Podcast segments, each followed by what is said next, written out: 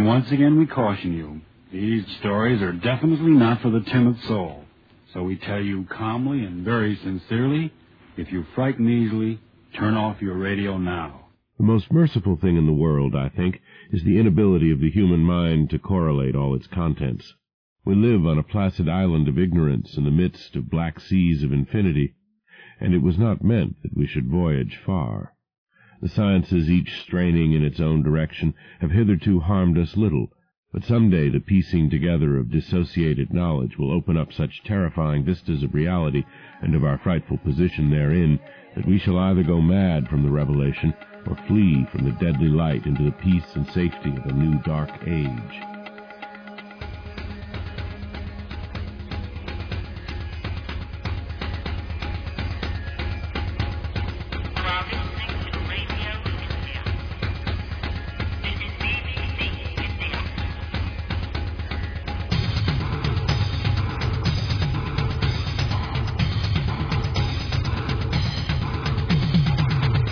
Most Material Podcast. I'm Thom Carnell. And I'm Langley West. Episode 186, and it's a beautiful Bellingham day. And uh, oh, bullshit! Bullshit! The sun is shining. It's hot. It's no, no. I'm so looking forward to fall. But I'm stoked because we're bringing back uh, one of our favorite guests. Yes, Uh, absolutely. please welcome back to our show, author Cody Goodfellow. Yay! Hey, Cody, what's thank you. buddy? It's a pleasure to be here. Yeah, no, it's a it, it's a mere 90 degrees down down in Southern California. It's sweater weather, No. so I can't, I can't sympathize with you at all. Yeah. It was 105 yesterday, though. So Jesus. That's uh, you know, 90 See, is I- better than 105, I Well, guess. yeah, when we're like we get up to like the 80, and everyone's all, oh, it's it's sweltering. Okay. I, Sure. If, when it gets to 70 here, I'm done. I that's enough. Yeah. Like I, I, I retreat into a cave.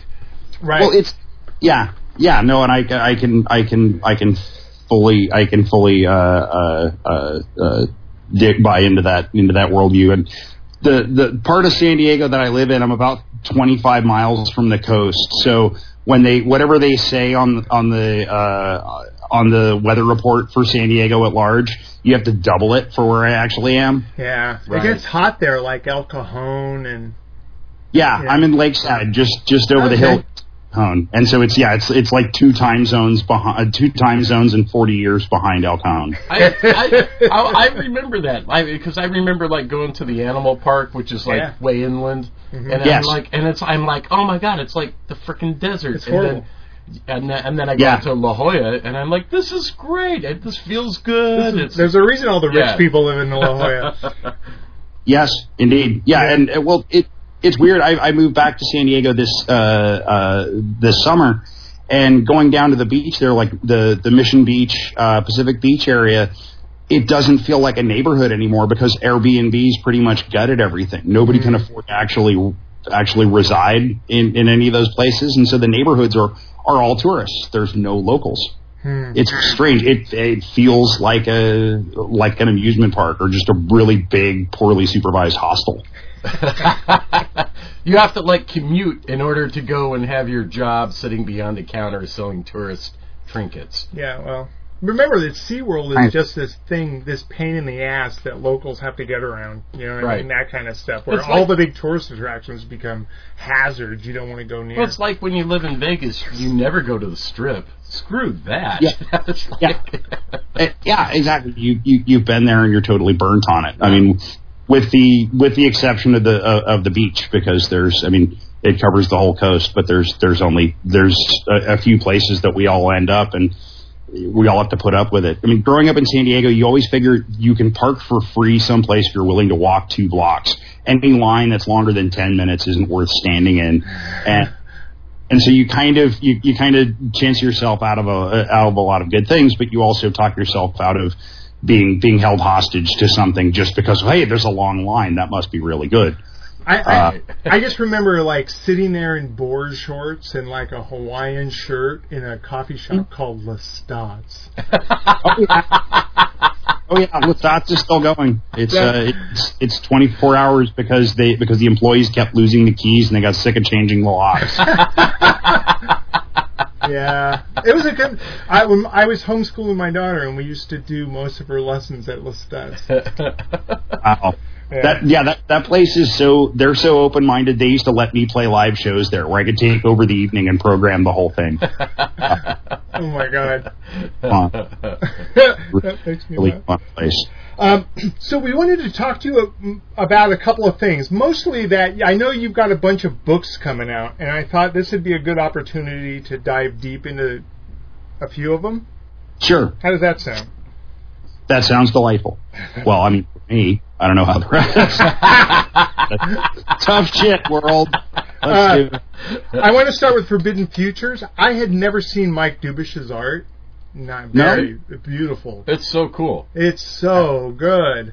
I I love his stuff because you can really see he's he's so able to ar do his own thing with uh, with his influences while still really uh, bearing uh, bearing them. When I first came across his work in a, uh collection of his early stuff called Morbid Curiosity, uh, it was amazing how he synthesized the gothic Bernie Wrightson type of line work with this very kind of trippy psychedelic feel that you'd have to go to like Robert Williams or some of the better lowbrow people to uh, to, to find. And uh,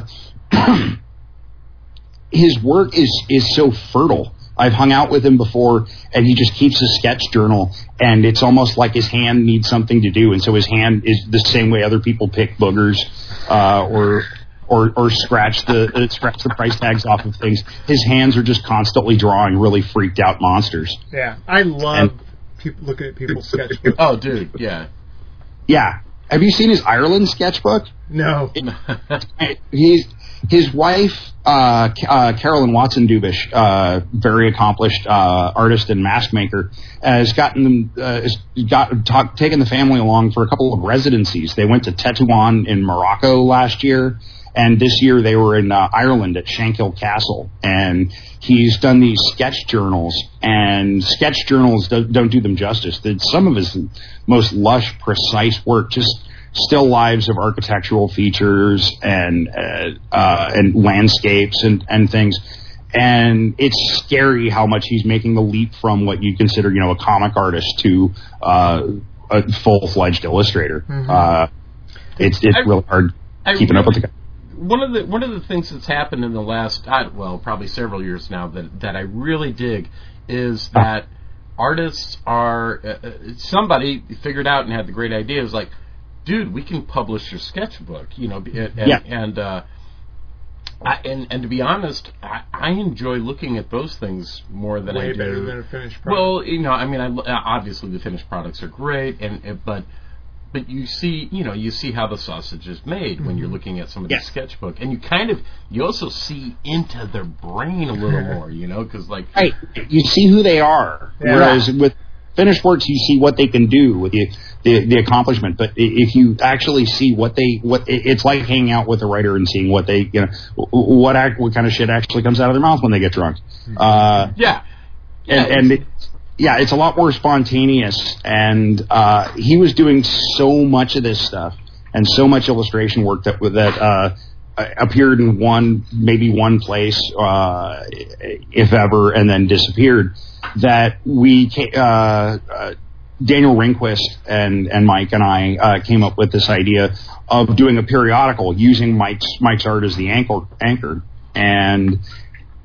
Uh, doing fiction. What we really wanted to repay repay our mutual love of uh, of pulp literature and and, and, pulp comics, uh, the kind of thing that is made fast and dirty and and is still very much in touch with uh, the id or the collective unconscious, and the kind of thing that could get across really subversive, really dangerous ideas to anybody. The kind of thing that a railroad brakeman might have in his in his back pocket. And were looking at you know all of the various ways that people do uh, do kind of pulp stuff now, and we realized that uh, the best way to repay that while doing something really modern would be to do give people what what we came to call hyper pulp the exact center of the cheeseburger. So much of so much of, of, pulp fantasy and horror and science fiction is it deals in these very well worn, very familiar cliches and tropes, and we kind of love those and they're they're comforting. But you have to wade through a lot of really familiar stuff where you get to that sweet spot where it actually does something really surprising or shocking or conveys a real neat idea. And so we we thought we could use Mike's art as uh, as an inspirational springboard to get people to write these stories that are the the the heart of a of a of an otherwise pretty conventional pulp story. So they're doing flash fiction, but rather than being kind of a vignette or a character study or weird thing that happened to me when I got high and was looking at my coffee and trying to figure out what the hell to write today, uh, to write these these things that leap right into the center of uh, of a really amazing scene and vision and uh, get in and get out in like under generally under a thousand words. And we've asked a lot of uh, new weird writers and bizarre writers and some people working in uh, in in horror and fantasy and science fiction fields kind of an eclectic thing. And because it's an odd challenge when we approach the uh, the contributors we show them a couple of pieces of art. And if one of them really sends them, then they'll write a piece to that. And it's kind of like what uh, I, I, think like ama- uh, uh, amazing stories or astounding science fiction used to do back in the day. They would get the art in first, and really savvy writers would come into the editor's office and they would check out the art the day that it came in and go, "I can write you a story for that. I've got an I've got something going right now."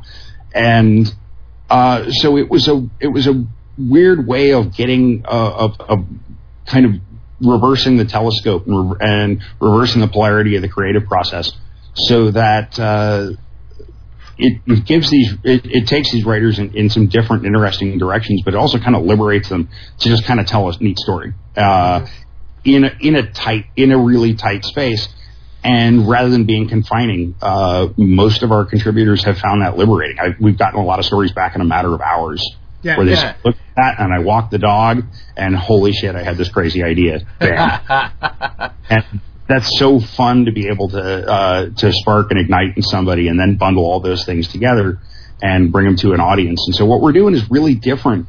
And we realized we just came back from San Diego Comic Con, uh, where Mike and Daniel and I all held down a table in the small press pavilion, which is at the back of the hall, and it's a hall nearly a mile long and jammed with you know the the cream of the crop of the corporate uh, uh, genre entertainment industry, and so it's a very branded to death environment, and it has these you know just infamous now. Uh, uh, cattle feedlot style uh, uh, aisles, and people would come down our aisle because it was relatively sparse because it's mostly a lot of people with self-published works. Uh, they they don't really speak to people, and people are, are so burnt and kind of wall-eyed from being being bombarded with all of these all of this product that uh, that has a brain already has a hook in their brains that it walking down a small press aisle it's kind of like a sunny sunny meadow. It's sort of a relief. And then we leap in at them before their vision clears and hit them over the head with our book and we shanghai them into into subscribing to forbidden futures. Bam. And we discovered really quick that uh, there was a kind of there were people that we could judge. I mean, judge not judging the people so much, but judging how they how they were signifying themselves. If they were wearing a lot of superhero swag and stuff like that, they almost certainly, when we looked at them and reached out to them with our postcard and, and said, "Hey, do you like weird shit?" They would look at me like, "Certainly not." I get and they scoot on by. Um, but we, we recognized very quickly that there were these kind of, there were people that were in the midst of that environment who were dressing in a way that was trying to swim upstream against that, you know, brand yourself, come, come out in your Captain America underoos kind of a thing. And about six or seven out of ten of those people would end up picking up what we were putting down very quickly. And they were, God bless them, they were wandering around at Comic Con looking for something different, looking for something interesting. You can and, tell, you can tell it's like a conspiratorial nod. I mean, uh-huh, it's, exactly. it's like, yeah. yeah. You're sick of this shit too? Yes. right this way, we have much to discuss. Uh, uh I, yeah, I, I, have a I have a lot here right now. I have numbers. Number one, Um, Yeah. Sketchbooks. I'm going to mention Paul, Right. Com- Paul Komoda's. Paul sketchbook. Komoda sketchbooks are are insane. Number Oh, two. yeah. Number two. The word limit of a thousand words is. I, I would. s- I could see how you would get right like razor sharp Uh huh. pieces. You you don't have a lot of time to fuck around. You don't have a lot of time to go and then this happens Right. and then this happens. You're really talking about this moment, right? Yes.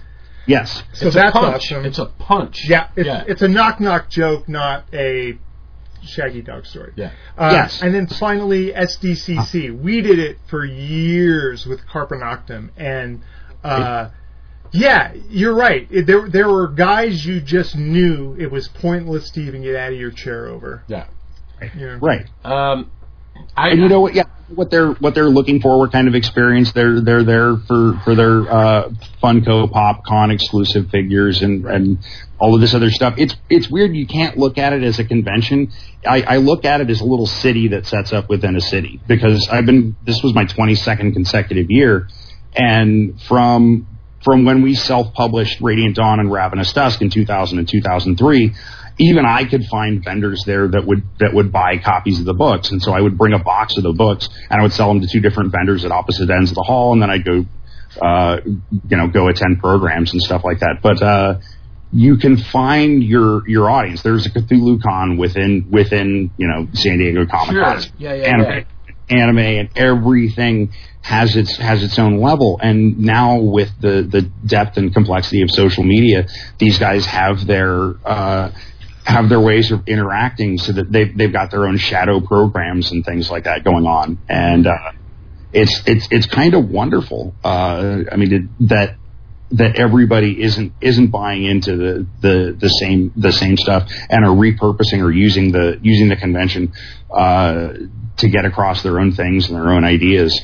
Because yeah, the the overwhelming majority of the convention is just really exhausting because uh, more and more it's not even about comics. Well, I mean it hasn't it hasn't really been about comics since It's Hollywood. empty-headed moved shilling. It's, it's well, it's.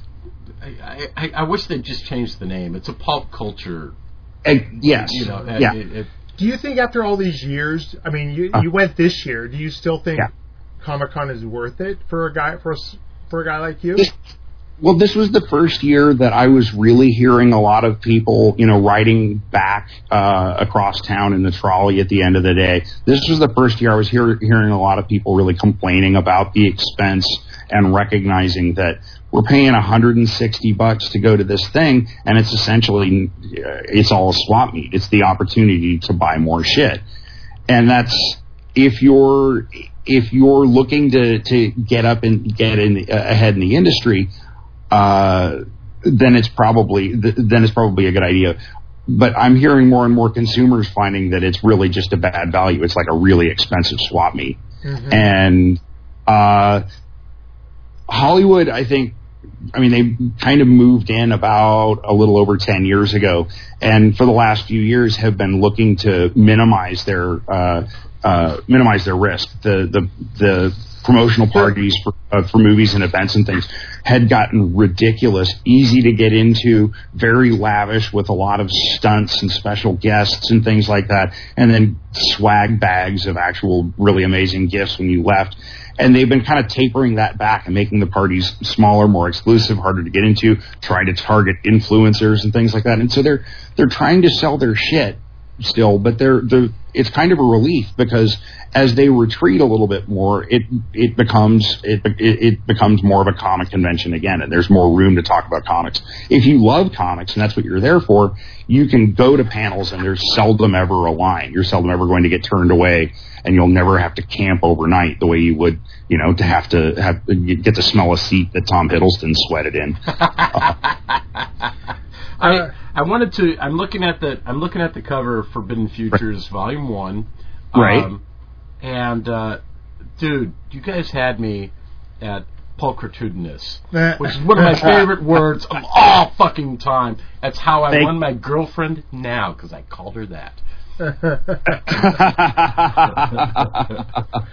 wow. Yeah, no, I, I, yeah, we're, we're, we really want to lean into the, I mean, in the same respect that, that, that, that Mike's art, uh, leans into an almost uh, uh, uh, mind altering uh, is almost a mind altering substance in itself when it when it stares at it. We really wanted to to reawaken that love of language. I think uh, uh, ridiculous and surreal uh, and and and and and uh, profligate perspicacity has been in the hands of the Don Kings of this world for far too long. Uh, I, I, I, like using the, the right word at the right time, but sometimes, by God, as you well know, pulchritudinous is exactly the right word. Yes, it, uh, it is. And so, yeah, we're we're we're celebrating celebrating uh, language as as art and, and the ability for, for language to do things to your brain in an incantatory and evocative way and uh, to kind of not really in a in, in a decadent way, but in a in a in a just a, a celebratory. It's it's it's it's fun. We want we wanted to do stories that you that you want to li- that are short enough that we could uh, uh, we could easily record them, do them as audiobooks. So, you know, stories that are fun to read aloud to each other. Uh, a friend of mine calls them shitter reads. Oh, that's a good one. Well, read you can read yeah, on the shitter. Well, it, it, so it, for you know um, for people listening who aren't familiar with what we're talking about, and they're wondering, is it a comic book? Is it a book? Yes, it's kind, it's kind of both, right? It's like it, it is kind of both. Mike does illustration and sequential artwork, and the first issue is a kind of a sh- uh, kind of a showcase. We wanted to make it a grabber, and so it has a 40 page long, you know, a full length story uh, sequential art comic story uh, using his uh, recurring character uh, Crypt Kid, who's kind of a, a dark fantasy kind of uh, YA sort of ish uh, ghoul character who goes on this quest into the underworld. That's and, who's, that's who's on the cover, right? Yes, yes, yeah. it's on the cover, and we we made uh, we made uh, hand fans uh, at, at Comic Con, and so there were a lot of children walking, walking around with with uh, Crypt Kid uh, uh, uh, hand fans because we recognized that they're they're our best. Once we saw them annoying each other with them on the trolley on the way home, and then the parents going, "What the hell is this?" and taking it away. That's a lot from a flyer. A flyer will get dropped on the ground. A fan will be annoying people all summer long. Uh, the Forbidden Futures is going to be a, a primarily uh, illustration and uh, and prose, but every few issues, uh, Mike, we're going to we're going to throw in some comics. Uh, Mike and I have written a few things. Uh, I, have written a few things that he's illustrated in the past uh, that we'll be digging up. We're working on some original ideas for things.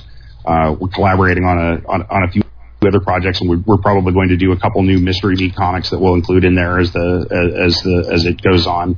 Um, each issue we're developing is uh, has a theme to it, and so the you know the first issue was kind of our ghoul issue. There's some uh, uh, three pieces of uh, necrophilic fiction by John Skipp, uh, uh, Christine Morgan, and um, um, Jeffrey Thomas. And uh, the second issue, which is going to be shipping in September, is our otherworldly issue, and uh, it includes uh, twelve or is it fourteen? I think fourteen contributors, uh, uh, fourteen prose stories. Uh, an amazing lineup of people: Matthew Bartlett, another Jeffrey Thomas, um, mm. Jessica McHugh, is, is Christopher Slatsky. Is Yes, uh, it's print. There's going to be there's a there's a digital version, and we're we're recording going to we're going to try to commit to recording audio audiobook versions of at least a couple stories per issue, and putting those on the website. And so I've been wow. I've been I've been doing the readings, and uh, Daniel and I have been splitting the duties on doing like the the musical sound beds behind them and everything. Huh. That's cool. Before we move on to to the next project, um, for folks listening because I imagine some of these are available in different places. Where sure. where do people pick up uh, their copy and or subscribe to Forbidden Futures?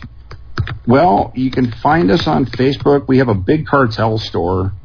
I, I'm not sure exactly what the address the address is, but I think if you if you do a search for Forbidden Futures Big Cartel, you can find our store. The uh, individual issues uh, uh, or a subscription. It's it's a quarterly periodical, and uh, so those get shipped to your house, obviously every three months.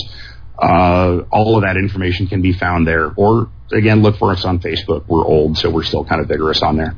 Your your beginning search words are going to be Forbidden Futures, one word dot big cartel. Right. Com, and then there's some slashes and things, but that that'll be enough to get you there. Yes, yes, yes, and it's flashing to get you out. One uh, well, la- one last question on Forbidden Futures. Where did you meet Mike? Was it just at a con? I well, like I said, I had come across his uh, uh, a collection of his art at a comic book shop in Santa Monica. I was really blown away by the, uh, the quality and his vision, and I kind of filed him in there, uh, you know, next to people like like Kelly Jones, Mhm. uh, uh, that I would love to work with someday. But uh, and the very next year, I was at San Diego Comic Con. I was walking around, and I happened to see a copy of Morbid Curiosity, and this guy was sitting next to it, and he was doing uh, live, uh, you know, live sketch commissions, and he was drawing, uh, doing a picture of somebody's toddler, and he finished it, and he goes, you know, she's so cute, I can't charge you for this. And I thought, wow, Wow. hello, ooh, sucker. Yeah. Um, As a publisher, it's like, yeah, hello. Yeah. Yeah, uh, and he, he's he's gotten a, since then has gotten a lot savvier about knowing what his work is worth, um, and fighting for it. Damn him! But uh, uh, yeah, he and I uh, have have worked really well together since on on several projects. On the artwork for All Monster Action uh, was fun because I was I was telling him about the about the pieces I wanted him to do for it as I was writing the thing, and so I would see the rough sketches and go, well, fuck, that's way weirder. And so it kind of turned into an arms race.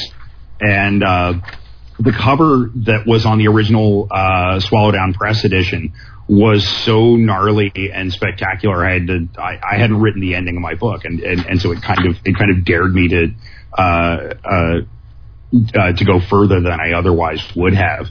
And uh, so it's been a really fer- fertile partnership. He's doing character designs for uh, my my next big novel project, uh, and uh, uh, doing this doing this project, turning other people onto onto his work, and then seeing the fiction that comes back and and stuff has been uh, a really really fantastic experience. Really grateful to to Daniel for having. Uh, facilitated this. Uh, Daniel Rehnquist is the publisher and does the business management and and runs the site and uh, even even makes me sound you know, like like actually puts like some testosterone into my voice when I uh, on the audiobooks and everything. Uh, it, is, he makes everybody involved look really really good, and uh, otherwise we wouldn't be here at all.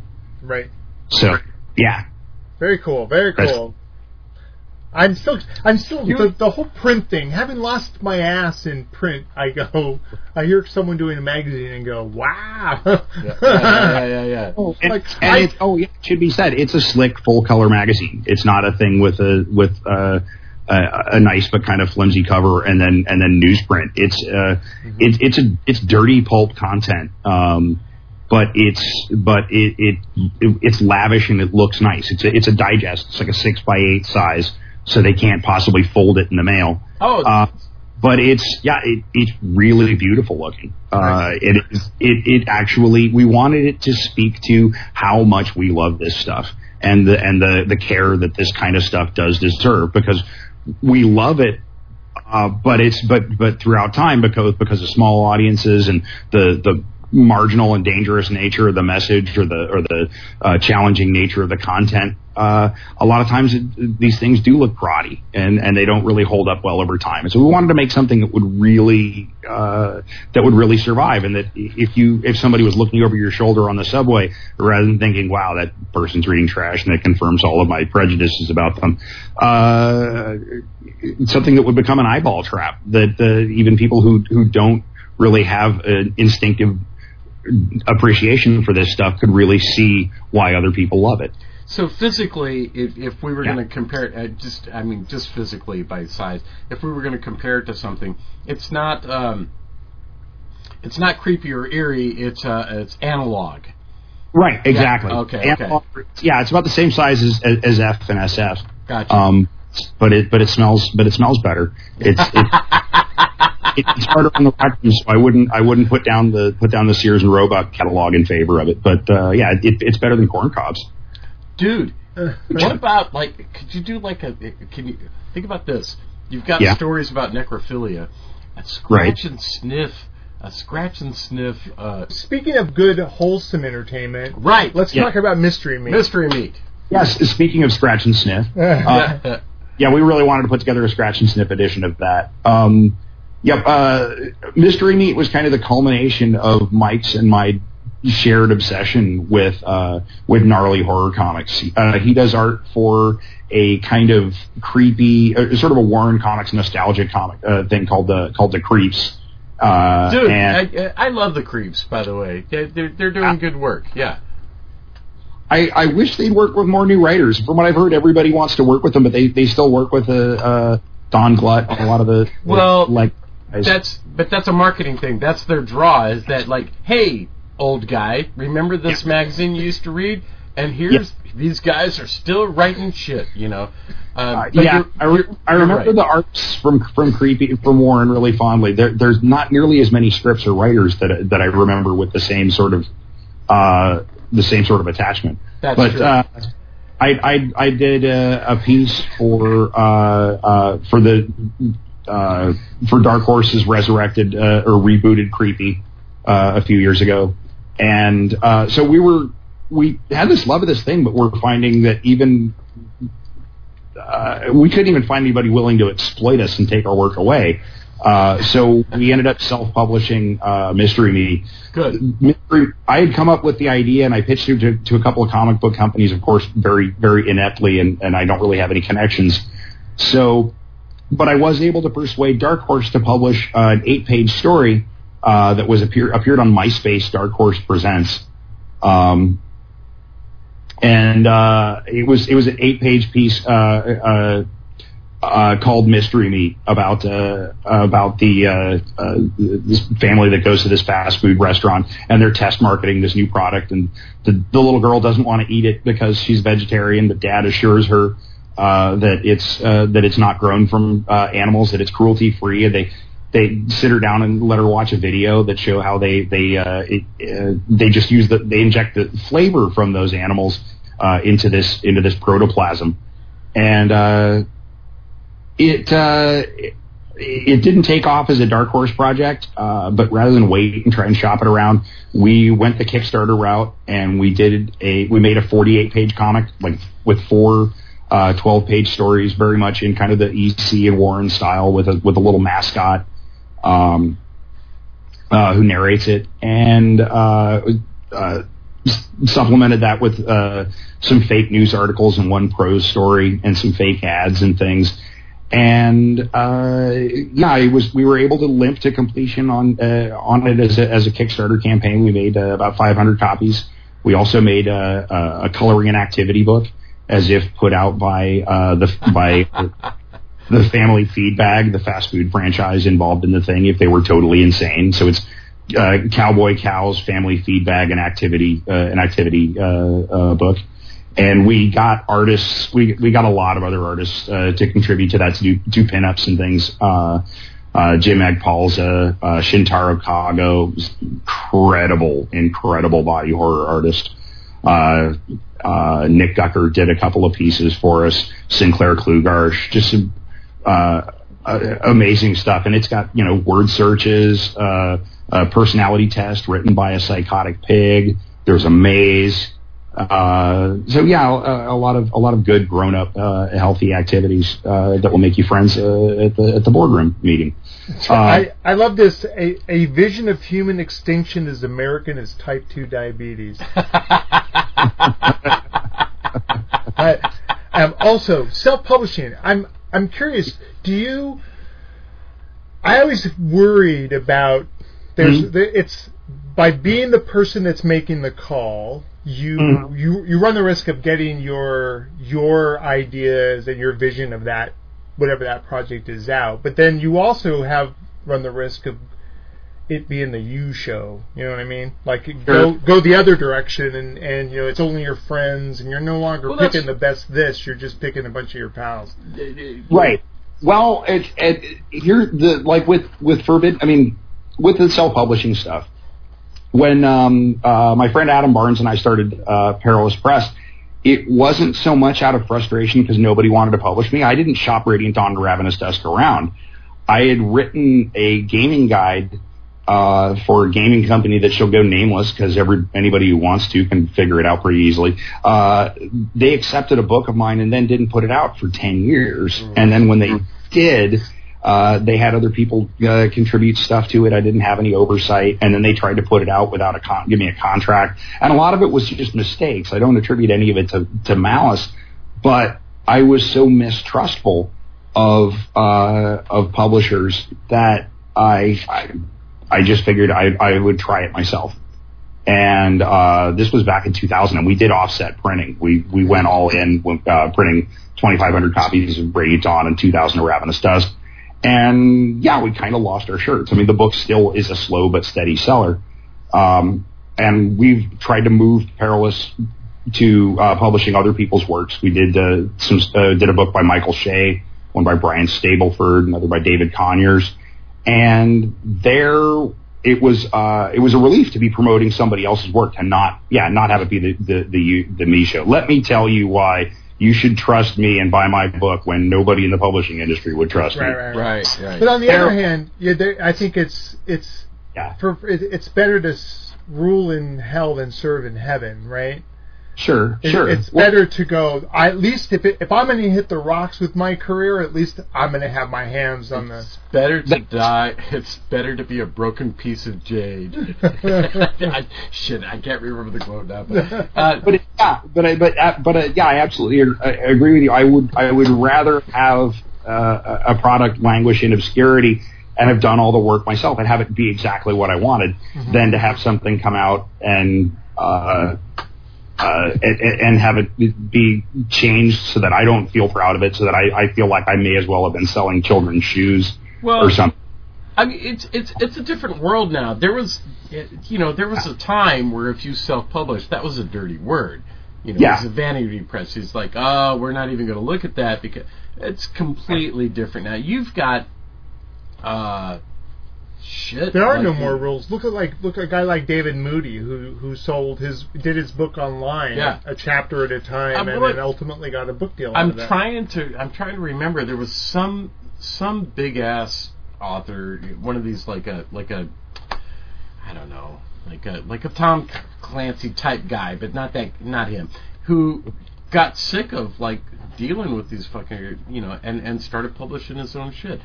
It, Yeah, and and because of I, I guess largely because of the internet and and the, and the way technology works now, it's I, I almost think it's preferable to do things yourself now. if you if you can, yes. Yeah, Yeah. and, and if you can find a, if you can find a market, a a, a, a, a big part of, of of the problem is just that the it gets harder and harder as uh, all of these social media that we've come to rely on, like the like the Agora of Athens or something, uh, like the like it's a public forum where I can go in and sell my stuff. It's a marketplace for ideas. Of course, it's a monetized thing. It's a mall. Everybody, everything there is for sale. Right. So uh, Amazon has gotten tougher on on customer reviews and a lot of other things that uh, and the Amazon the Kindle Unlimited thing has made it harder. Uh, uh, it, it when when they went to the Kindle Unlimited plan and uh, people who had Kindle Unlimited could buy the things for free, but the author doesn't get paid or doesn't get considered. It Yeah, doesn't get sale until they've read a certain am- amount of it. For fuck's sake, imagine if you only had to pay for the books you'd actually already read. Uh, but but uh, they and, and it's harder for uh, it's harder for you to get reviews using the social media uh, method because if you're entangled with somebody on on Facebook and things like that, they've disqualified reviews of people's books. Uh, So it does make it harder for you to advance uh, something by word of mouth or to use uh, use social media for guerrilla marketing because of course they they want to make money off of it. Uh, Right. Facebook they they want to push they they want you to to pay to uh, actually see your friends uh, Yeah, it- or, or to see an audience, Right, and it's right. yeah, that's yeah. Yeah, you're and then the, the part of the job becomes like when I remember just recently when Ello came out. It's like, oh, here's Right. another social media thing. Do I have to sign up for this? I have to sign up for it to to at Yeah. least reserve my name. And oh my god, it, it's it's like, um you know, we see the same thing. You know, we've talked about this several times. Uh-huh. How many streaming services for content do I need to belong to? It's like, Yeah. you know, after a certain point, it's like, look, I, I'm not gonna, I'm not gonna pay more money for this, this, this, and this. It's just, and their and their yeah and their their inclination their their business model individually as, as studios and content creators is create your own stuff get get people onto onto your platform and so you know Disney's going to pull all their shit off of Netflix and eventually you're going to have to buy Right. one for well if you had to buy one for each studio then then there'd only be four but you'd only you'd be getting 99% of what what's in theaters Right. but only half if that of you know what actually exists in forms of film filmed entertainment This is why I still just I buy physical products because Yeah. ultimately, it, it, nine times out of ten, if I buy a physical product, chances are some of that money is going back to the artist. Sure, sure. And you well, and you can also control it, and that's why they that's why they, that's the other thing that they hate is they they want they want everything to be licensed rather than owned. Mm-hmm. Right. And if you if you have a life if you are subscribing to them and you can watch the movie as many times and you can watch it on whatever whatever platform or something, but when they lose that lose that movie, it's gone again, and you'd have to follow it over to whatever content provider has the subscription now, or you can go back to your yeah back to your shelf and, and watch your video.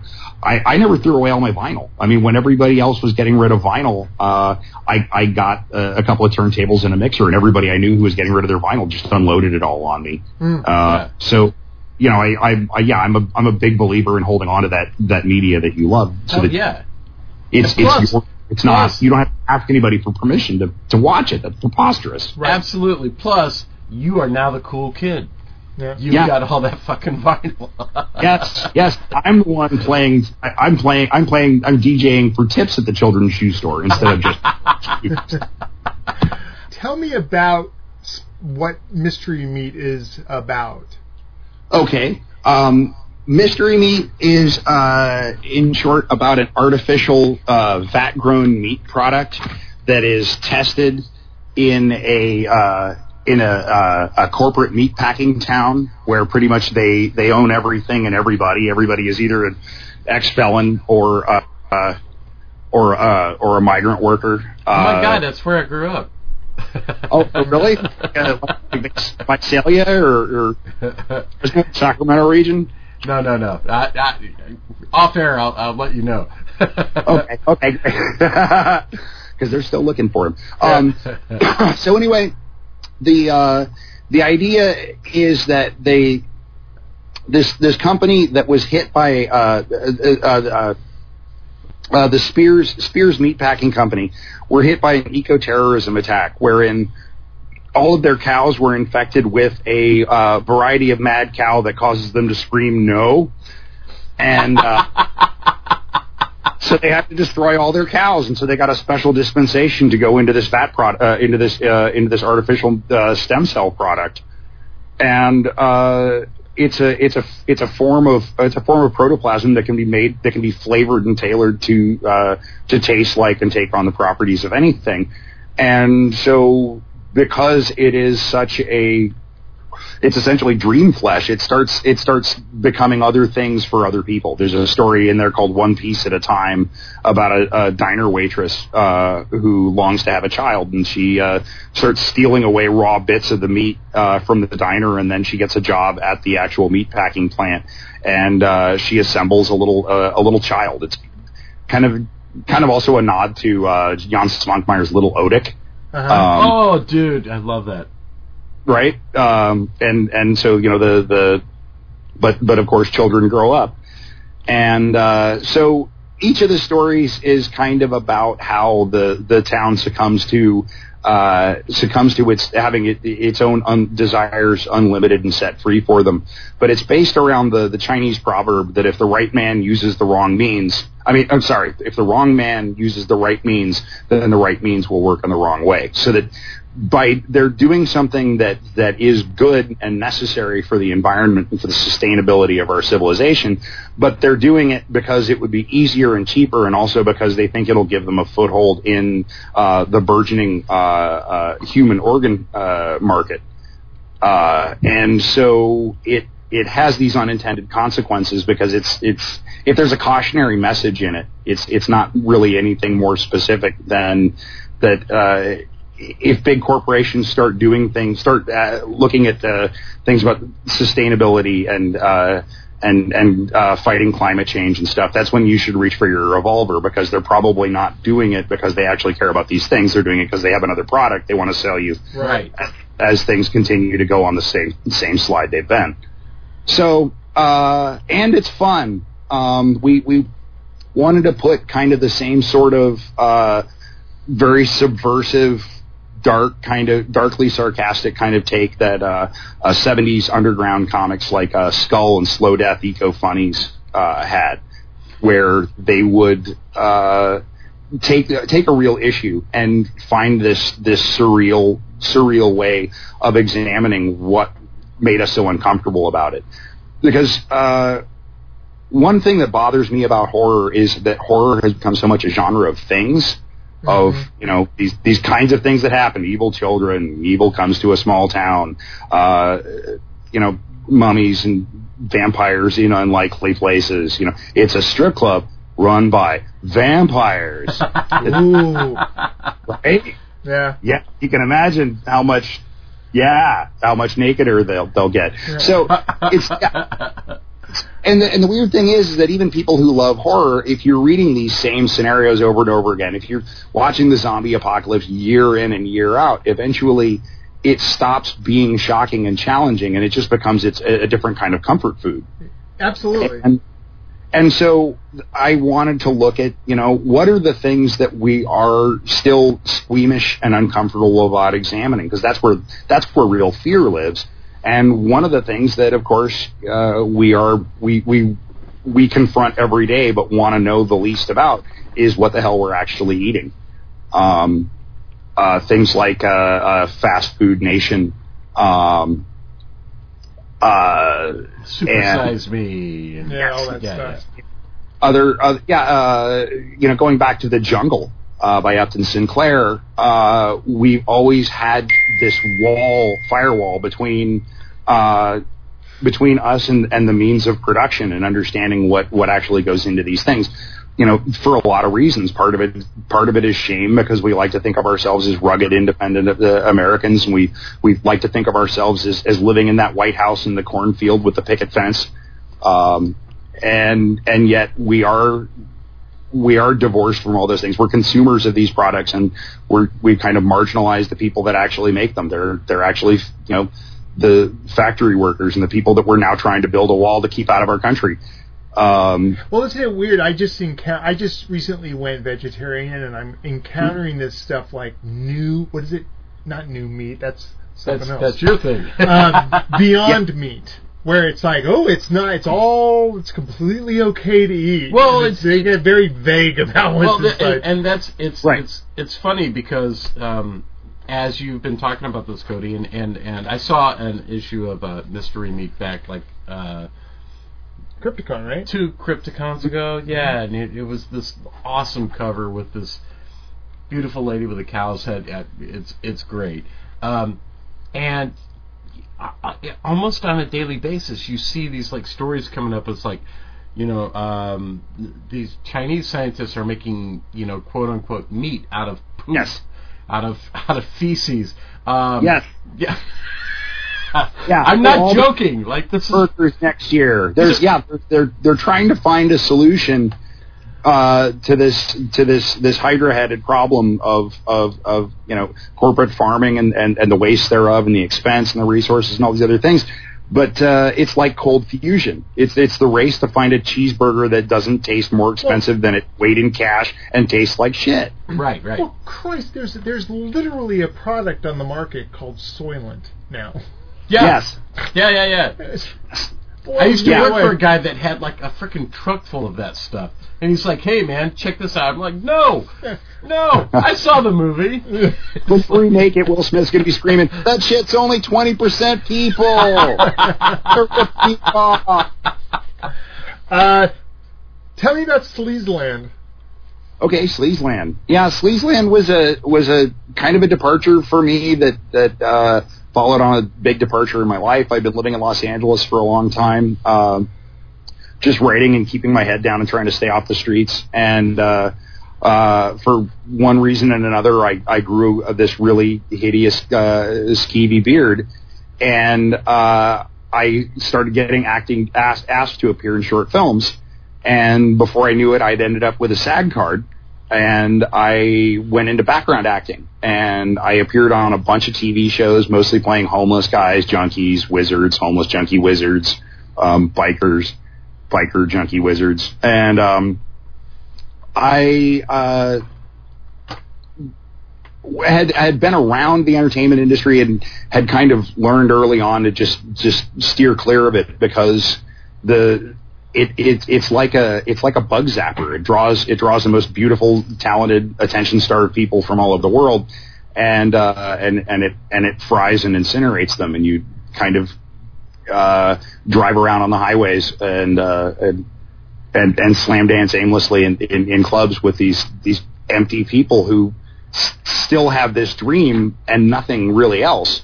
And as times have gotten harder in Los Angeles now, there's there are homeless people who are regular working actors. That, Yeah. I mean, uh, that that go to work uh, uh, in in backgrounds on TV shows, and then they have to call a number to find out where the camper that they're living in is parked that night.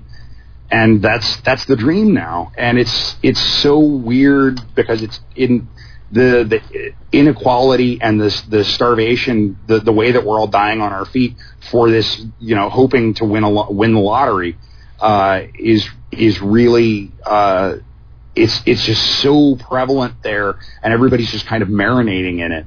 Um, that it was uh, it, it was an experience. I ended up I I got, I got burnt out after about a year, and uh, and I left Los Angeles. I mean, again for one reason or another that I won't go into, but uh, after I got out, it was uh, it, it felt like I'd been pearl diving in a sewer. I uh, I, I I guess I peaked when I was uh, I was in a I played an Amish farmer in a Days Inn commercial, and um,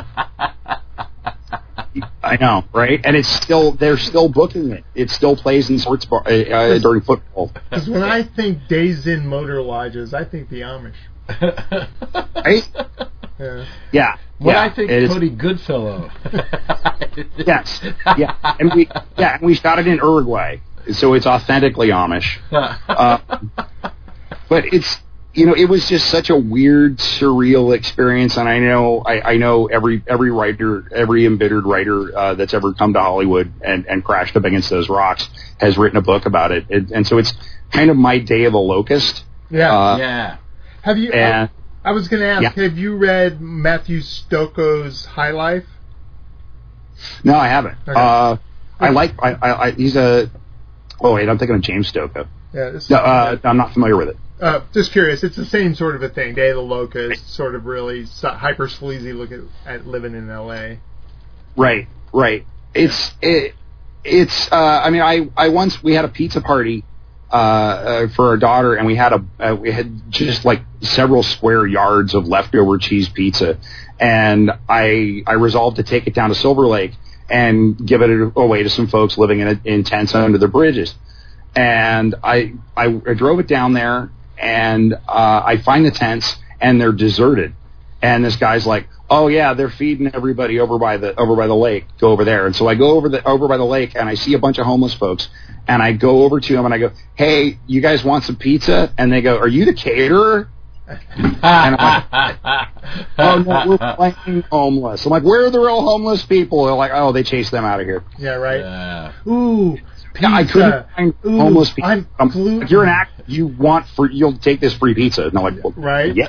Yeah. So, yeah, hungry people ate that pizza, but uh, uh, yeah, I, I call Sleazeland. It's like a cross between Sliders and Where the Day Takes You. Uh, uh, because because the that's I know how to build a a, a, a grabby elevator pitch. Yeah. Um, I because was gonna say. Well, Yeah. you- you- the, the the the character that we're following through this like weird Hollywood, yeah, um, is is actually slipping in and out of different.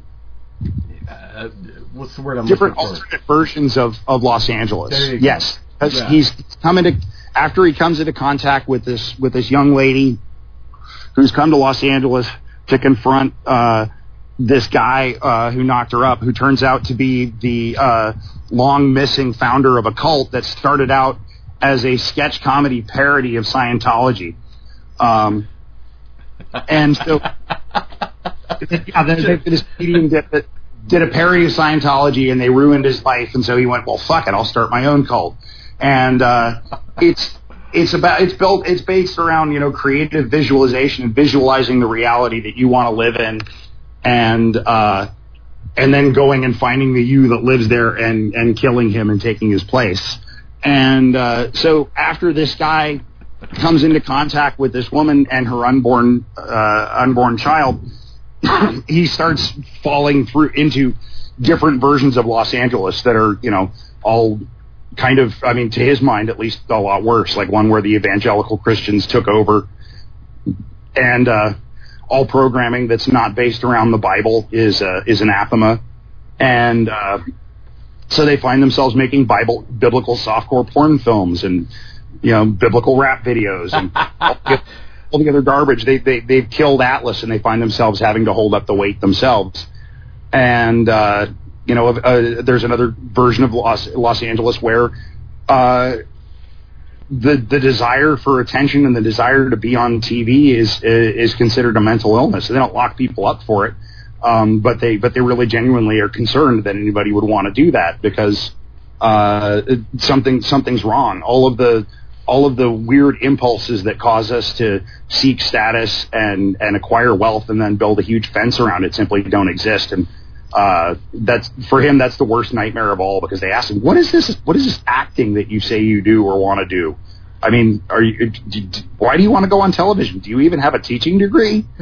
and uh, uh, the uh, looking at the the all of the various ways that uh, that Los Angeles could uh, fulfill its role of being our our, our bullshit our, our bullshit factory of telling us the lies that we need to believe to get through every day. Uh, there's there's there's variations variations on that and interspersed throughout the book because of course this guy doesn't want to just be a, a, a homeless background actor all his life. He uh, uh, has pitches for movies and TV shows and uh, and and things like that, which end up uh, uh, commentary commentating on uh, and also partaking of the of the plot in the book.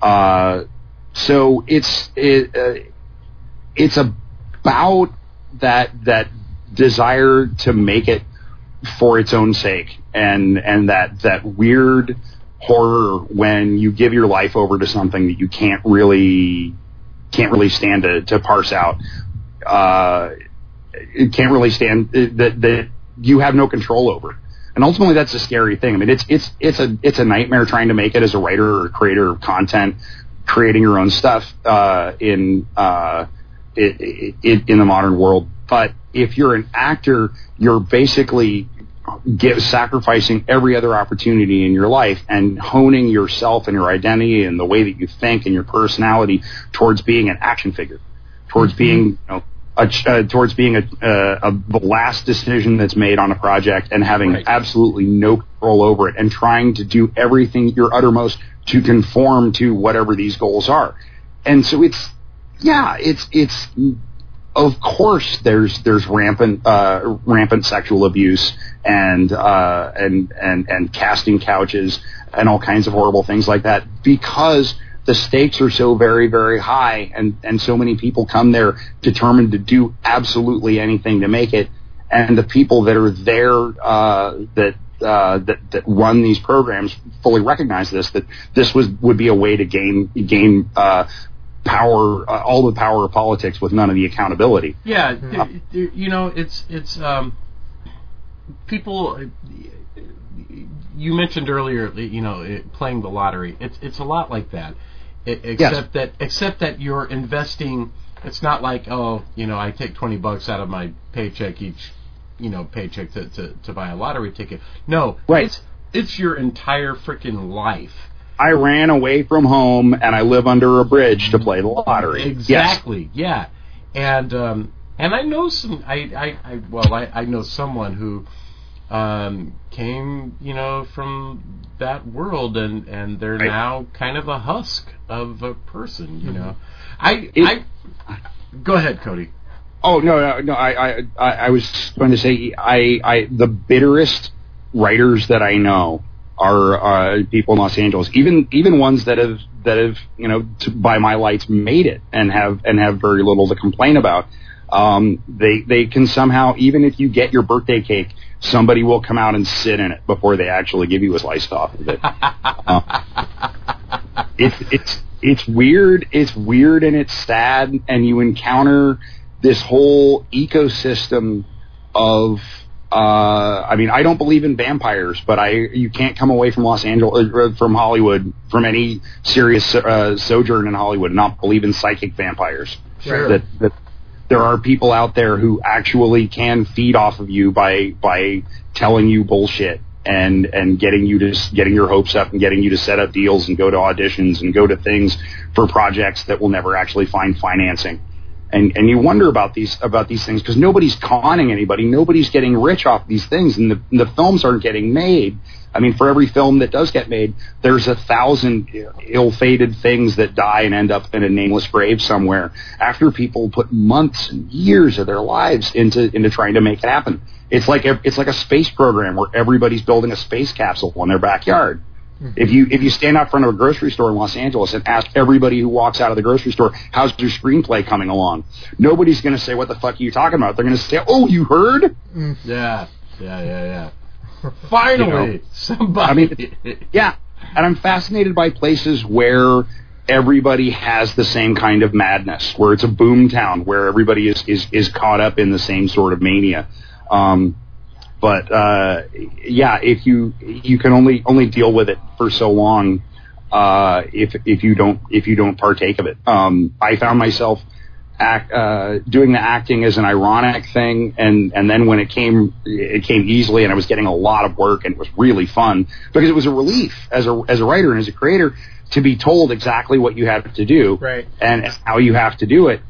Wow, that's that's that's a that's wonderful. I don't I don't want any input. I don't want to have to uh, uh, to have to do this stuff. You're just going to feed me and treat me like like non-critical evidence in a in a criminal trial, and and then pay me at the end of it. Fantastic. Let me be your action figure. yeah. But, uh, I also After- love I also love the places where those two things could sort of converge, like Comic Con, where you've got this tract of people that are there purely as fandom, and then this other tract that are trying to get trying to get that meeting with that person Yes. from, Right. Right. Right. and to Oh, watch yeah. those two intersect, me, Yes. and the the total ego humping that happens with all of the Yes. all the talent is just unbelievable. Yeah, yeah. No, even even people that are making it can can be really fragile and insecure, and the industry has a vested interest in keeping them so. Right. Uh, and so it's yeah. Uh, after seeing seeing the same seeing the same uh, mice running on these treadmills year in and year out, and and seeing them get tired and seeing what happens when they when they falter or try and take a break on the treadmill, uh, it kind of kind of cured me of the desire to get on there and run, be a mouse. Yeah. Um, or at least, or at least, no, I'm going to go home and build my own treadmill. I'm going to run it a different Yeah. way. Right. Right. That's right. That's right. So- I'm, I'm going to run. Yeah. Are all of three of these things available through Perilous Press? No. Uh, uh, Mystery Meat is available through Perilous Press, and it's on Comixology if you want to do the digital thing. Okay. Uh, and uh, Forbidden Futures is available through Big Cartel. It, that's officially put out by Oddness Press, which is Daniel Rehnquist's uh, outfit. And uh, Sleazeland is coming out in September from Eraserhead Press of Portland. Nice. Oh, cool. Yes. Yes. And I've got a, a bunch of other short stories coming out around the same time. I have a, uh short story called Diablitos that's appearing in Flight or Fright. It's a Stephen King edited anthology. Nice. Uh, I, uh, my story at the writing school is getting reprinted in Ellen Datlow's Best of the Best of, uh, or Best of the Best Horror of the Year. How awesome is Ellen? I, God, she's one of the best editors to work with. I mean, not just in a, in, in, in just, I mean, a lot of editors treat it like a party. You just invite a bunch of people and go, "I love your costume. You're in." Uh, I, I Ellen gets under the hood and, and works on things and sees things to a degree that uh, uh, I'm I'm not used to, but but really relish it. Mhm. Uh, it, it, it's like finally, it, it's like being a, uh, you know a, a masochist and finally finding a truly dedicated sadist. Uh, uh, it, it, you know because I if you if you want to get want to get better, if you want to strive, uh, uh, that's the kind of person that's the kind of person to work with. Absolutely. Um, and and when she buys one of your one of your things, you you know you know you you didn't fool anybody. You actually you actually got one over. yeah. Yeah, that's awesome. Yeah, That's No, awesome. she, she's a force of nature. And Uh, and what are you working on right now? right now, I've been doing a lot of book editing work, and uh, and I'm working on Forbidden Futures, and um, I'm trying to get my next novel, Un America, into its uh, into its proper place. It looks like that's going to be coming out from King Shot in 2019. I'm trying to line up a couple of new collections, and I've got a couple of short stories that I'm uh, that I'm bashing out. My my life is in kind of a, a, a real weird flux period right now, where I'm only starting to get a handle on where I'm going to be in the next couple of months, Mm. uh, vis-a-vis you know where I'm going to where I'm going to live and what I'm going to be doing. So I've tried to keep that flexible, but I have my next big novel that I've been uh, burning to to do for years and years. I've done a lot of smaller projects because they were less demanding than this one. It involves more research than I've ever had to do. It's a big period thing. It's a big departure in tone and scope. Uh, but uh, I feel like I'm finally ready, and I feel like that's the thing that I need to do because I I can't wait. It, you, you know, when you have an idea in your head uh, that you that never quite gets realized, of course, it's you know it's like carrying around a, a, a baby in your head or having a big chunk of your brain that's kind of walled off. And I more than anything else, I can't wait to have that thing done and Yeah. be able actually for the first time in God, maybe my whole adult life, ask myself, okay, what do you want to do next? Because I don't have anything that's you know Like if you can do this, like yes. this is the corpse that you've been dragging around for a long Exactly. time. Yeah. Yeah. Yeah. Oh my God, I had two hands all along. and and folks can find you on Facebook and all the Mhm. usual suspects. Right. Awesome. Oh yeah. Yeah. Yes. Thanks so much for coming on again, dude. We I love your work, we and- love- and it's awesome to be able to sit down and talk with you. Absolutely.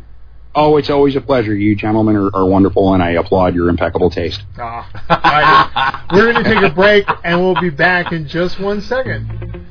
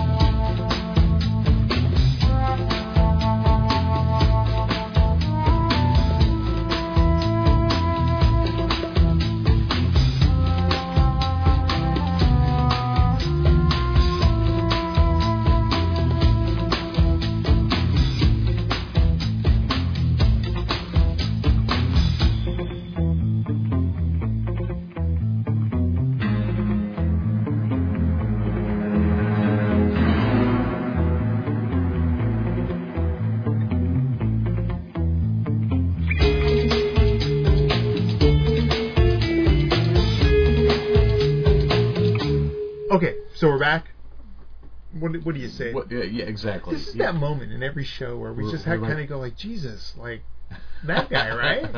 well, this is the moment in the show when I when I'm always like, how lucky are we? I know. You know, to, And we talk about it a lot. Yeah. Yeah, absolutely.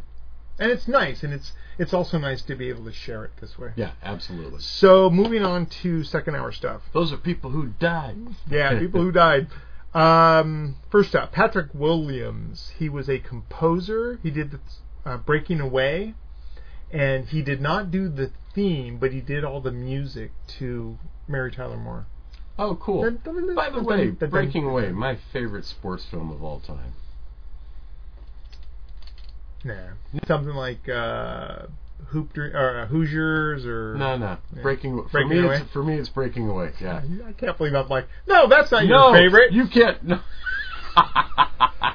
Let's see. Bill Loud from PBS's An American Family. Remember yeah, the Loud yeah. Oh, family? yeah, yeah, yeah, yeah. Yeah, the father died. Uh, Yale Udoff. He was a writer on the 66 Batman. Oh, wow. Um, he was responsible for a lot of that stuff. And uh, he wrote on a bunch of other stuff. I hope he came up with the idea of bang, pam, bam, pow. That's it, too. Yeah. Uh, and then this is kind of a weird one. Um, this is not about anyone who's famous, but uh, back in the day, we're talking like 73, 74, uh, I was, I had a friend named Steve Coleman, and uh, it was Steve Coleman's birthday the other day, and I said happy birthday to them, to him, and a friend of his contacted me to let me know that Steve had died a year ago it's it's really weird. and it kind of blew me away because Steve was a guy who uh, who was fucking funny, man, and and you know this is being friends fifth, sixth, seventh, eighth grade, Right. and then to disconnect, and then you find come to, uh, back together, and you find out like oh, like his his his whole journey's over, kind of thing. Yeah. It was weird. It put a weird spin on my I head. need to. I, that's one of those tasks that I always tell myself I need to do, but you don't want to do it, Mhm. and that is go through my social media stuff and delete yeah. the folks that have The passed away. I, I still have a friend out my friend Outlaw from the Rogan board. I will never delete him. Well, He's the once- once, person that's still on my Xbox.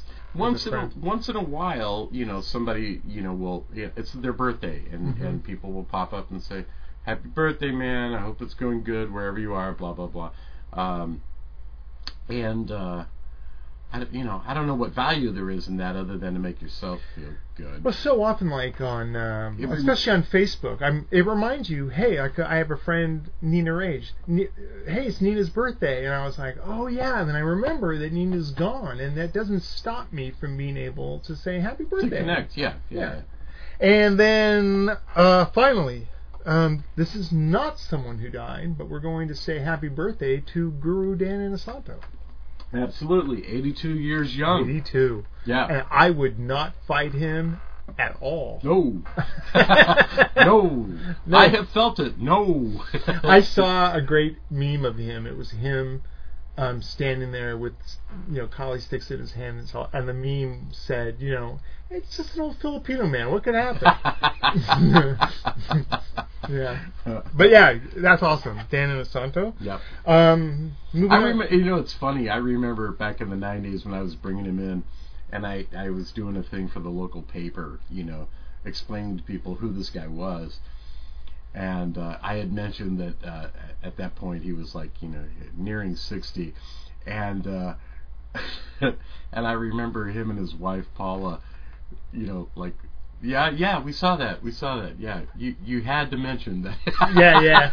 it was, it Well- was like a, it was like a bummer that like you know I met uh, Keiko Fukuda. She's a tenth degree judo black Yeah. belt once, and uh, and then she was in her eighties. right and uh, and it's those little telltale things like you're looking at this little tiny lady and you look down at like where her her calf comes down to her ankle and Yeah. it's just these thick cords of muscle and you Yeah. just you realize this 85 year old woman would whip my ass like nobody's business. I asked her when she goes. She was talking about how uh, she goes. Uh, she was t- telling a story about how someone tried to steal her purse, and she just kind of chuckled. She goes, "That's never happened before." And I go, "How'd that turn out?" And she goes, she just looks at me out of the corner of her eye, and she goes, "I don't think he's going to do that again." I'm like, "Holy shit!"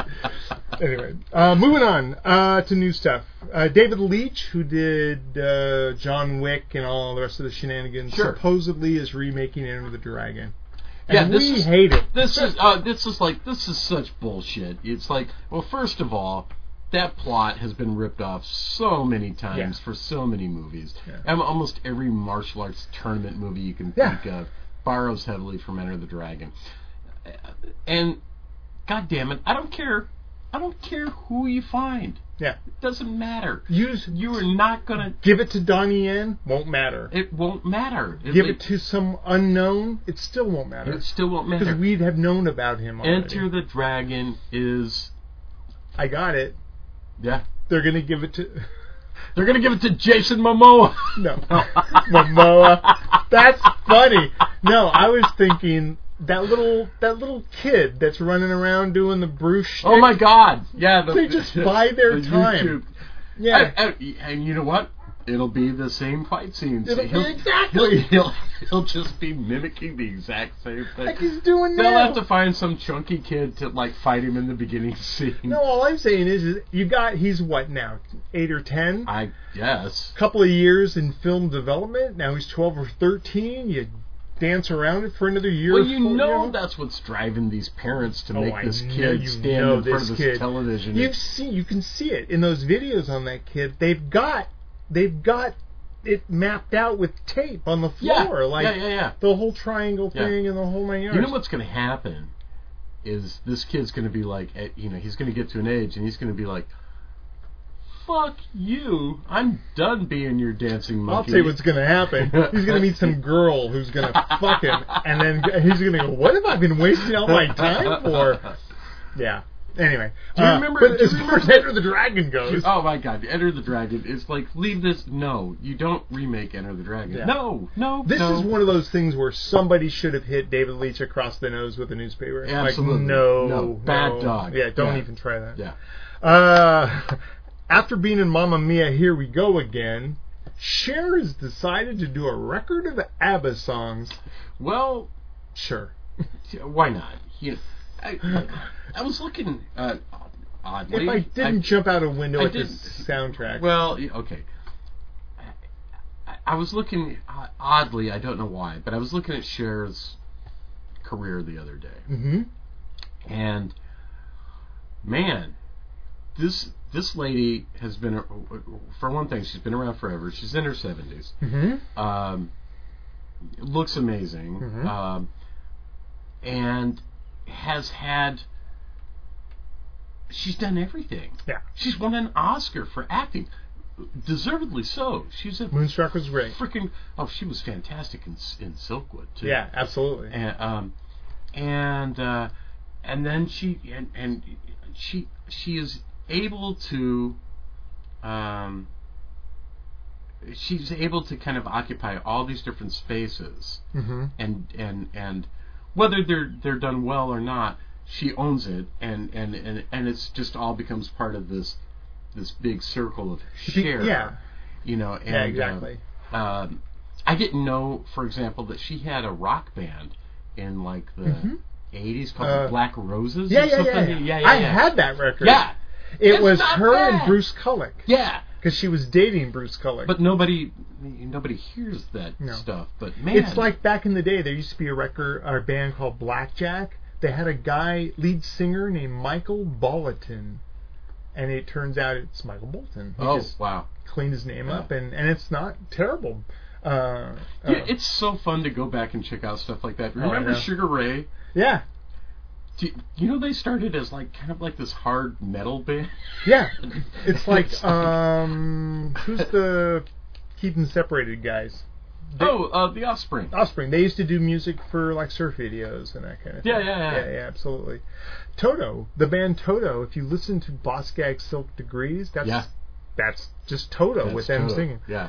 Um, kind of a cool thing today in the midst of all of this. James, not today, this week. James Gunn, amidst of all this stuff. Right. Bob Goldthwait wrote a, put a letter out and asked was a letter to Disney that said essentially, I want you to take since I was in what was it Hercules. Yeah. Um, and since you took away Guardians of the Galaxy 3 from James Gunn, I want you to take my my likeness, my voice likeness off of this attraction they're going to do. Because if you think he said bad things, you're going to really hate me. And Yeah. the way, you should probably do this. Take a look at James Woods too, because he's a fucking madman. right. Um, so it's weird that that I, you're starting to see this sort of groundswell of support for James. Well, I think I think you know, like a lot of things, like you know, we we had this. I, it's like a bubble, any kind of bubble, Mm-hmm. right? And I think we had this swell, Mhm. and I think finally people are starting to like, um, like hold hold hold. There's a on. huge difference between Kevin Spacey and Harvey Weinstein and James Gunn. exactly. And you know, uh, Yeah. It's you, you don't you don't shoot the guy who shoplifts. But I find it interesting that there is a certain stance of people that when something comes up, they're the ones that go, "You're right. I was an asshole, and I deserve to lose all my shit. So I'm just going to leave." Yeah. James Gunn, um, Al Franken, that kind of thing. Yeah, yeah, yeah. And then there's other type that no matter what, they, they you know, you can be caught covered in blood and with a pistol in Yeah. your hand, and it's like, man, what's that shit? What's Yeah, it yeah, mean? yeah. What's the Dennis Rodman line? Who are you going to believe, me or your lion eyes? Right, exactly. Let's see. Frances Conroy and Robert De Niro are in, are in talks to do this Joker. Joker thing. Joaquin Phoenix, Mar- uh, Martin Scorsese producing it.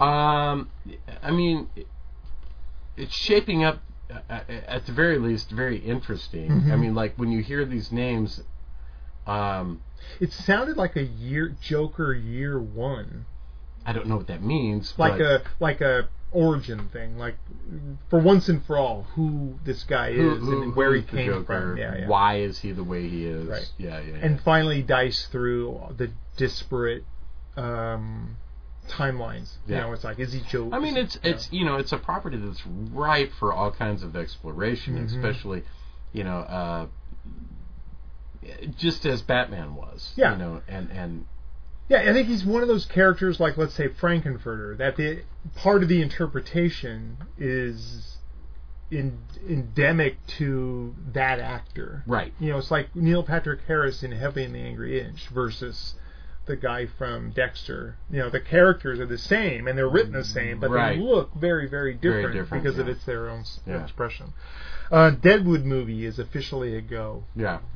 I, it it was kind of like I don't know on the Will we, for a while. we? Yeah, yeah, yeah. Yeah, yeah, yeah. Um, Batman the Animated Series coming to Blu-ray in its entirety with Mask of the Phantasm. Okay. So I'm I'm kind of in. Cool. I don't know about buying so much social media these days, but you know that may be something that I might have to buy. Yeah.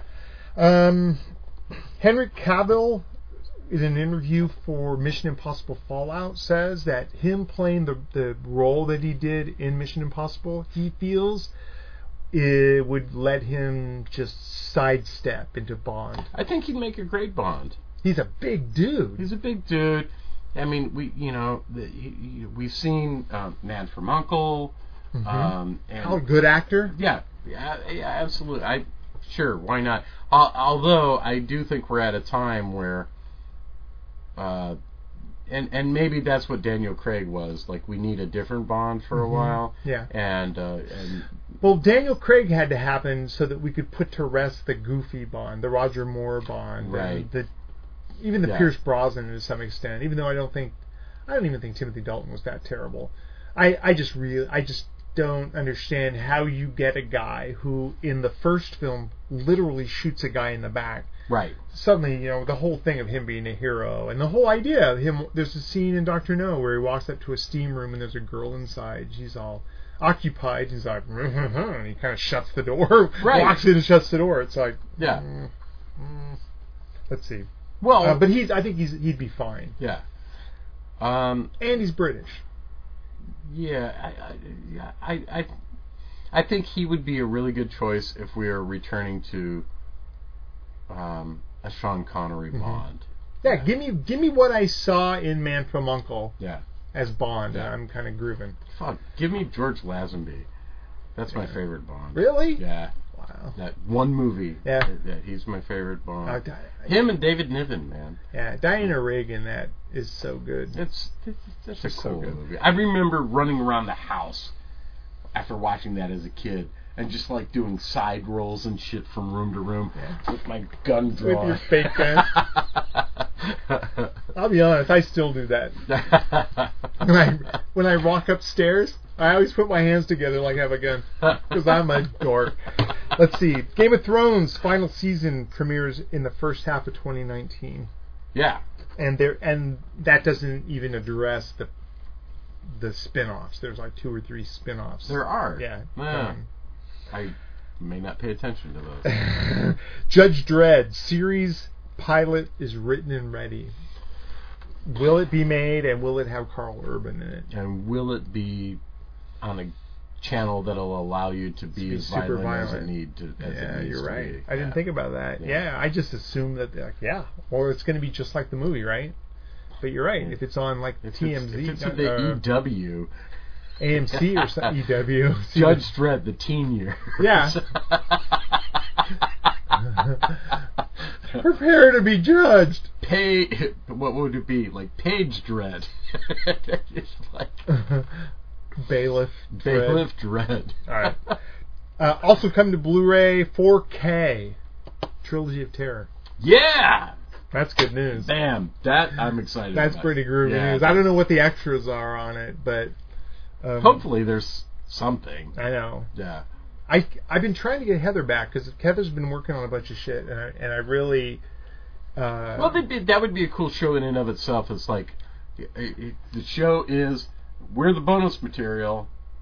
this is bonus Today video. we're covering bonus material. Yeah, and it's yeah, yeah. I just Yeah. saw a, an article on her and the Ranger and stuff. yeah, yeah. Uh, so Shirley Jackson's The Lottery coming to the big screen, um, adapted by Jake Wade. Who this is bad news. He did that Hitcher, that reboot of the Oh Hitcher. God, Yeah, so that's not great news, but it's Shirley Jackson. Um, I wonder about that though, because the lottery is something like I would think that everyone is every everyone knows the MacGuffin, right? And so by knowing well, it, or everyone our age knows Yeah. the MacGuffin. because you had to read that shit Dude, it's school. amazing. No bullshit. You, like I, to this day, I will maintain I was never required to read a particular book, and I, everybody always said, "Well, I had to read this and I had to Mm. read that." I never had to read shit. Although I grew up in a community where the first day of deer season there was no school, so keep that Sure. in mind. Sure. Um, and and and those books that everybody said they had to read, I just found on my own because I loved them. You have to, yeah. Lord of the Flies. Yeah, yeah. know, Tale of Animal Cities, Farm. Animal yeah, Farm, Yeah, yeah, absolutely. Yeah. Uh, Ryan Reynolds is doing a thing directed by Augustine Frizzell, who did something called Never Going Back. It's called Stoned Alone, and it's about a guy who gets high and forgets he has a plane, some shit. It's not that, his parent, it's Home Alone, but it's not that his parents leave him. It's just that he gets high and forgets. And it's like, dude, really, in the in the in this day, of Dude, you're the productive you stoner, are the we're star still of doing this. Deadpool, and you're.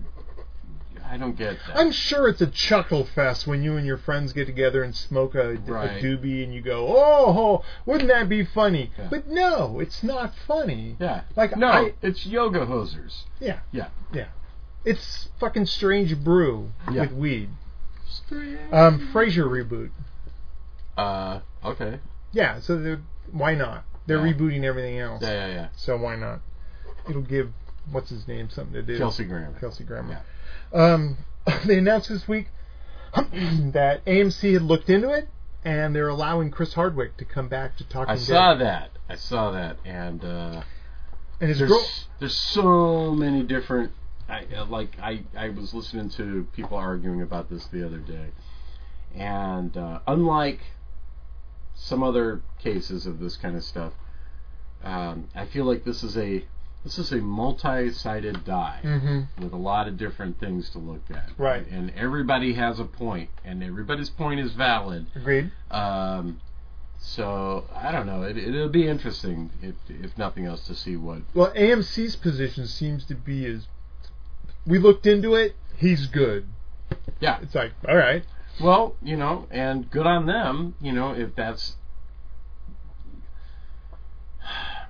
I do appreciate, and again, this is what we were talking about before. Is like I kind of feel like this bubble is bursting, or Mhm. at least uh, the mania is dying down, and maybe now we actually start looking at things on a case-to-case basis. hmm and not necessarily, you know, drawing and quartering somebody because somebody said something. Right. Agreed. You say that at the risk of, you know, being burned at the stake because, You know what I mean? I That's do. why it's always such a touchy thing to talk about because it's like, um, you don't want you don't want to minimize anybody's. You don't. No, you, know. On the other hand, you also don't want to run someone a pillory that No. doesn't deserve it. right, exactly. So, and unfortunately, it's such a knee-jerk issue that it's hard to say. Even a call for objectivity is seen as a negative. It's like, oh, you- you're you know You're trying to yeah. defend that per- terrible Right. person. You you're one of And them. I'll put a bullet in his head myself. Yeah. You know, just let's make sure that he deserves it. Right, exactly. Um, Disney and Fox merger has been approved, and that means I read an article about the future of Dark Phoenix and the New Mutants is in the air. I don't think it's in the air. Dark Phoenix being the new X Men movie, and New Mutants being a super dark kind of kids in an asylum thing Mhm. uh, for the CW, CW or one of the streaming I- I services. know. Doesn't matter. Um, but It's more This- underwear. these are yeah, but these are already things that are already shot, so they're not abandoning shit. Right. So, but I think that it opens the door to a lot of stuff that I just hope it's not too late. Like by the time they get to a Fantastic Four movie, will this whole superhero wave have already crashed? I'm seeing signs of it left and right. You're seeing numbers are starting to Well, it's fluctuate. And, it's I, I I see Marvel and Star Wars as like mirrors of each other, Mhm. and it's like, look, you make enough of this stuff, people are eventually going to stop paying attention. Yeah, and and, we've been talking about that for Yeah. for weeks now. Uh, Joe Lynch, um, remaking the French film uh, action film Point Blank with Marcia Gay Harden, Frank Grillo, and Anthony Mackie.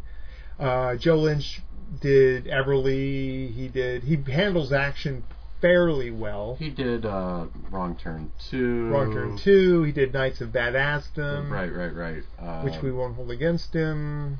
dude, that's a fun movie. It is a fun movie, but it, he even admits that he got fucked up from one end to the other on Yeah, that film. yeah. So I'm happy to see Joe make. I like Joe. I met Joe a couple times. I Mhm. worked on Wrong Turn 2 with him, and and it looks great. I mean, he looks.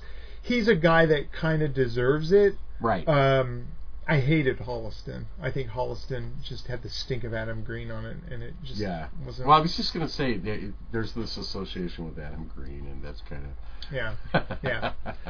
Um, Movie Pass shut down for a bit due to lack of money. They'd taken out a multi-million dollar loan to save Solvent, but I don't know how long that's going to last. Well, that's I mean that's the problem when you got something that sounds like too good to be true. It's like oh, Yeah. I paid you know I, I, we've used it and Yeah. it's great. yeah Um, the thing that I don't understand is is the movie theater's decision to say, um, I'd rather not. I mean, they're ch- they're charging Movie Pass full price, and the Movie Pass is the idea is that from a collected pool of money, they're paying for your ticket to go see Unbreakable or whatever. The right right right. um, and that ne- the numbers never added up.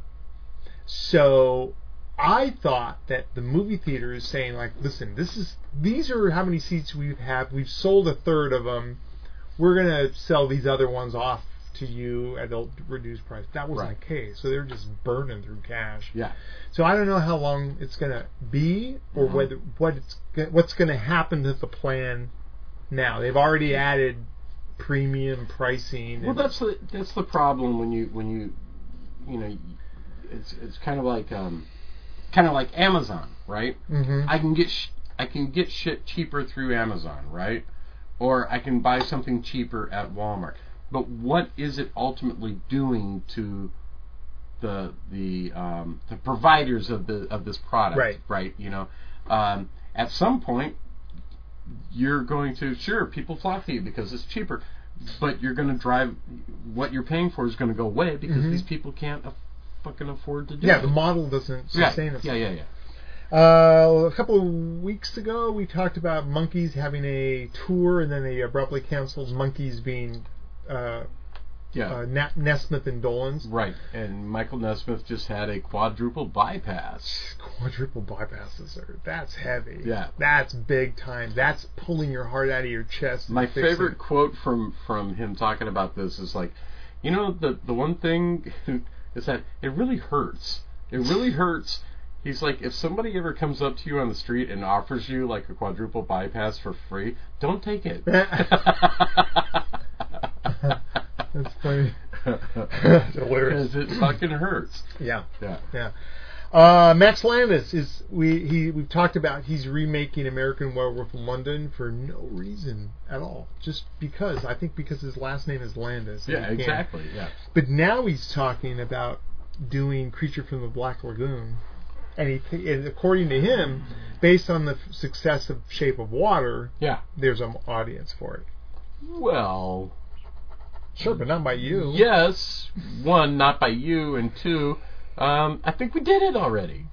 Yeah. You know, I mean, it's like I feel like the lesson to take away from Shape of Water is, oh, let's do that with the Everything. Mummy. Let's do that with Frankenstein. Let's Yeah. do that, but Yeah. don't don't do another Gillman movie. But yeah, the Black Lagoon. It's like Enter the Dragon. It it hinges on the suit, and if It- that suit doesn't yeah. work, If you take away that design, that suit design, Creature of the Black Lagoon is a fucking boring movie. it's terrible. It's yeah. Yeah, but just watching that thing just exist in space is No cool. one, still to this day, even after Steve Wang did the the, the amazing Gillman in, in Monster Squad, Mm. and we've had different different examples. Um, you know, Doug Jones as the creature in, in, in Shape of Water. None of them touch Yeah. that original fucking suit. Yeah. That thing is amazing. It's Yeah. oh, it's like it, you, you know, like a creature designer. You just look at that suit and you just marvel. You know, apropos of nothing, um, I there was a trailer that didn't make the list this week that was described as Lord of the Rings meets The Descent. It, it was dwarves hunting for for whatever. That's fucking cool. It's a a cool idea, right? uh, yeah. I forget what even what it was called. Oh my god, could you imagine? It's like the dwarves are like they're down in this mountain looking for ore, and there's things down Exactly. there. Oh my god, and it's all you know the thou and stuff. that's God damn cool. it! I, I dropped it from the list. that's okay. We'll find it. It's again. out there. Yeah, yeah. Uh, Apple just snagged the rights for a TV series to Terry Gilliam's Time Bandits. That's kind of cool, except that it's Apple, and so where where do we watch it? Yeah, I, Apple Do, TV. wait, maybe? do we have to like? I have to like subscribe to yet one Yeah. more thing. Yeah, Kinda. Yeah. Uh, Peter Dinklage cast in an evil Rumpelstiltskin movie. Okay. I thought that isn't that like I just, it just seems it's the last thing given given it like his role in Elf and the way he's talked about you know his stature and stuff. Right. It's like I don't want to play. I don't. I you know I don't want to play the dwarf. The dwarf, I play that blah blah blah blah yeah, blah. yeah, But here I am, Rumpelstiltskin. All right. I don't know. Sure. Uh, a couple of weeks ago, we talked about Andy Serkis's Mowgli, Yeah. picked up by Netflix. Nice. So that'll Cool. be coming to your s- streaming Yeah. thing. By Uh, the way, I, like I like I, you know me. I spend so much time going back and rewatching things. I went back and watched um, Sex and Drugs and Rock and Roll again. Andy Serkis is amazing. Yeah, he's, he's great. amazing. Yeah. yeah, and it's so funny that he's he's known, you know, for, For these for these motion control things, yeah, but weird. man, if you get a chance to check out Andy Serkis as a straight actor, do it. yeah. Uh, the He's- Cottage. He's always He was in the Cottage. I want to say a uh, of Death Watch. God, Yeah. I love that movie. He's, He's great. in Death Watch. He's, that's a great movie. yeah. Uh, Buffy re- reboot happening. Buffy the Vampire Slayer. Sure. Joss Whedon being involved. Of course. There's talk I heard last night on Fat Man on Batman that Sarah Michelle Gellar coming back as the Giles character, training a new. Which makes sense. That would be fun. Uh, I don't know. Um, epi- I was never a fan. Episode nine, Star Wars, will feature Carrie Fisher based off of footage that they have from all of her other Uh, performances. that's that just feels so gross. it feels like grave robbing yeah, to me. yeah, like, let yeah, it go. Yeah. You know. Um, uh, according to Norman Lear in an interview, there are active remakes in the works for All in the Family, The Jeffersons, Maude, and Good Times. now, to me, all of those they're products of the 70s. right. So unless Oh they, my- they they're what they're hanging their hat on is Netflix rebooted one day at a time. and with the Latina Yeah. family. And, and did it do well? yes, it did really well. Really? Yeah, look at Fuller House. Did it do well? Yeah, I didn't watch they've any of this like shit. two or three seasons of it, You and know, it's like all the things you remember, but with new people, and I guess sure. I don't know. Um, I Man, maybe we can do like a reboot of like Eight is Enough. Oh, but they're gonna do yeah, but they're gonna do something stupid like they're gonna do All in the Family with, but Archie Bunker's Asian. Uh, all right, Right. uh, all right, fine. Well, the obvious, the obvious one would be to reverse the roles. You know, Archie Bunker is is this cantankerous old black man who hates white people. but that was the Jeffersons. well, ex- but exactly. Like it's like this has all been done. I and say- can you imagine some of those things being done today with? Oh, I never. people would flip out. Flip it and make Edith racist. Yeah, there you go. Yeah. Uh, and then finally, Archie. don't even get me started. October 8th, 4K Blu-ray with a shit ton of extras. Lucio Fulci's City of the Walking Dead. Oh. I'm in. Yeah, yeah, yeah. Pretty fucking excited about that. Very I love that movie. Uh, going on to trailers. Uh, first up, uh, we get our first real look at James Cameron, Robert Rodriguez's Alita Battle Angel. Yeah, this is the second trailer, and uh, it gives us a lot more than the first trailer had. Uh, I'm I'm even in. more excited. I am in. Well, it, and I, I said something recently where it was like, you know, I watched this trailer, and it made me go back because I was one of Robert Rodriguez's biggest cheerleaders, Uh-huh. And and then you know, then they started making stuff that I just wasn't excited about, and I went back and I'm like, you know what? Spy Kids Yeah. is a fucking cool movie. It's and if you're 10 or 11, oh my oh, god, yeah. it's So- explosions. the point the point being is that you know it's easy to kind of it's like when anything kind of gets to a certain point you know it's like tim burton you know visionary but you know now we hear a tim burton movie we all kind of yawn. Yeah. and it's the same thing with rodriguez. This i think has the potential to like fucking put him back on the map in a big I way. agree. this looks great. It, a lot of it reminded me of the battle tank sequence at the end of Ghost in the Shell. yeah. You know, yeah yeah yeah. It looked cool, and I love the the cloaked figure that throws off its uh, its its robe and it's all metal. Yeah. And it, I'm so in. this this this movie looks badass uh, up next, documentary on Joan Jett called Bad Reputation. I'm in. Um, totally. Uh, love I'm Joan in. Jett. I, I love her story. Um, i it's cool. It, the only thing I worry about is if it's. I, I worry if it's going to be just a, a fluff piece.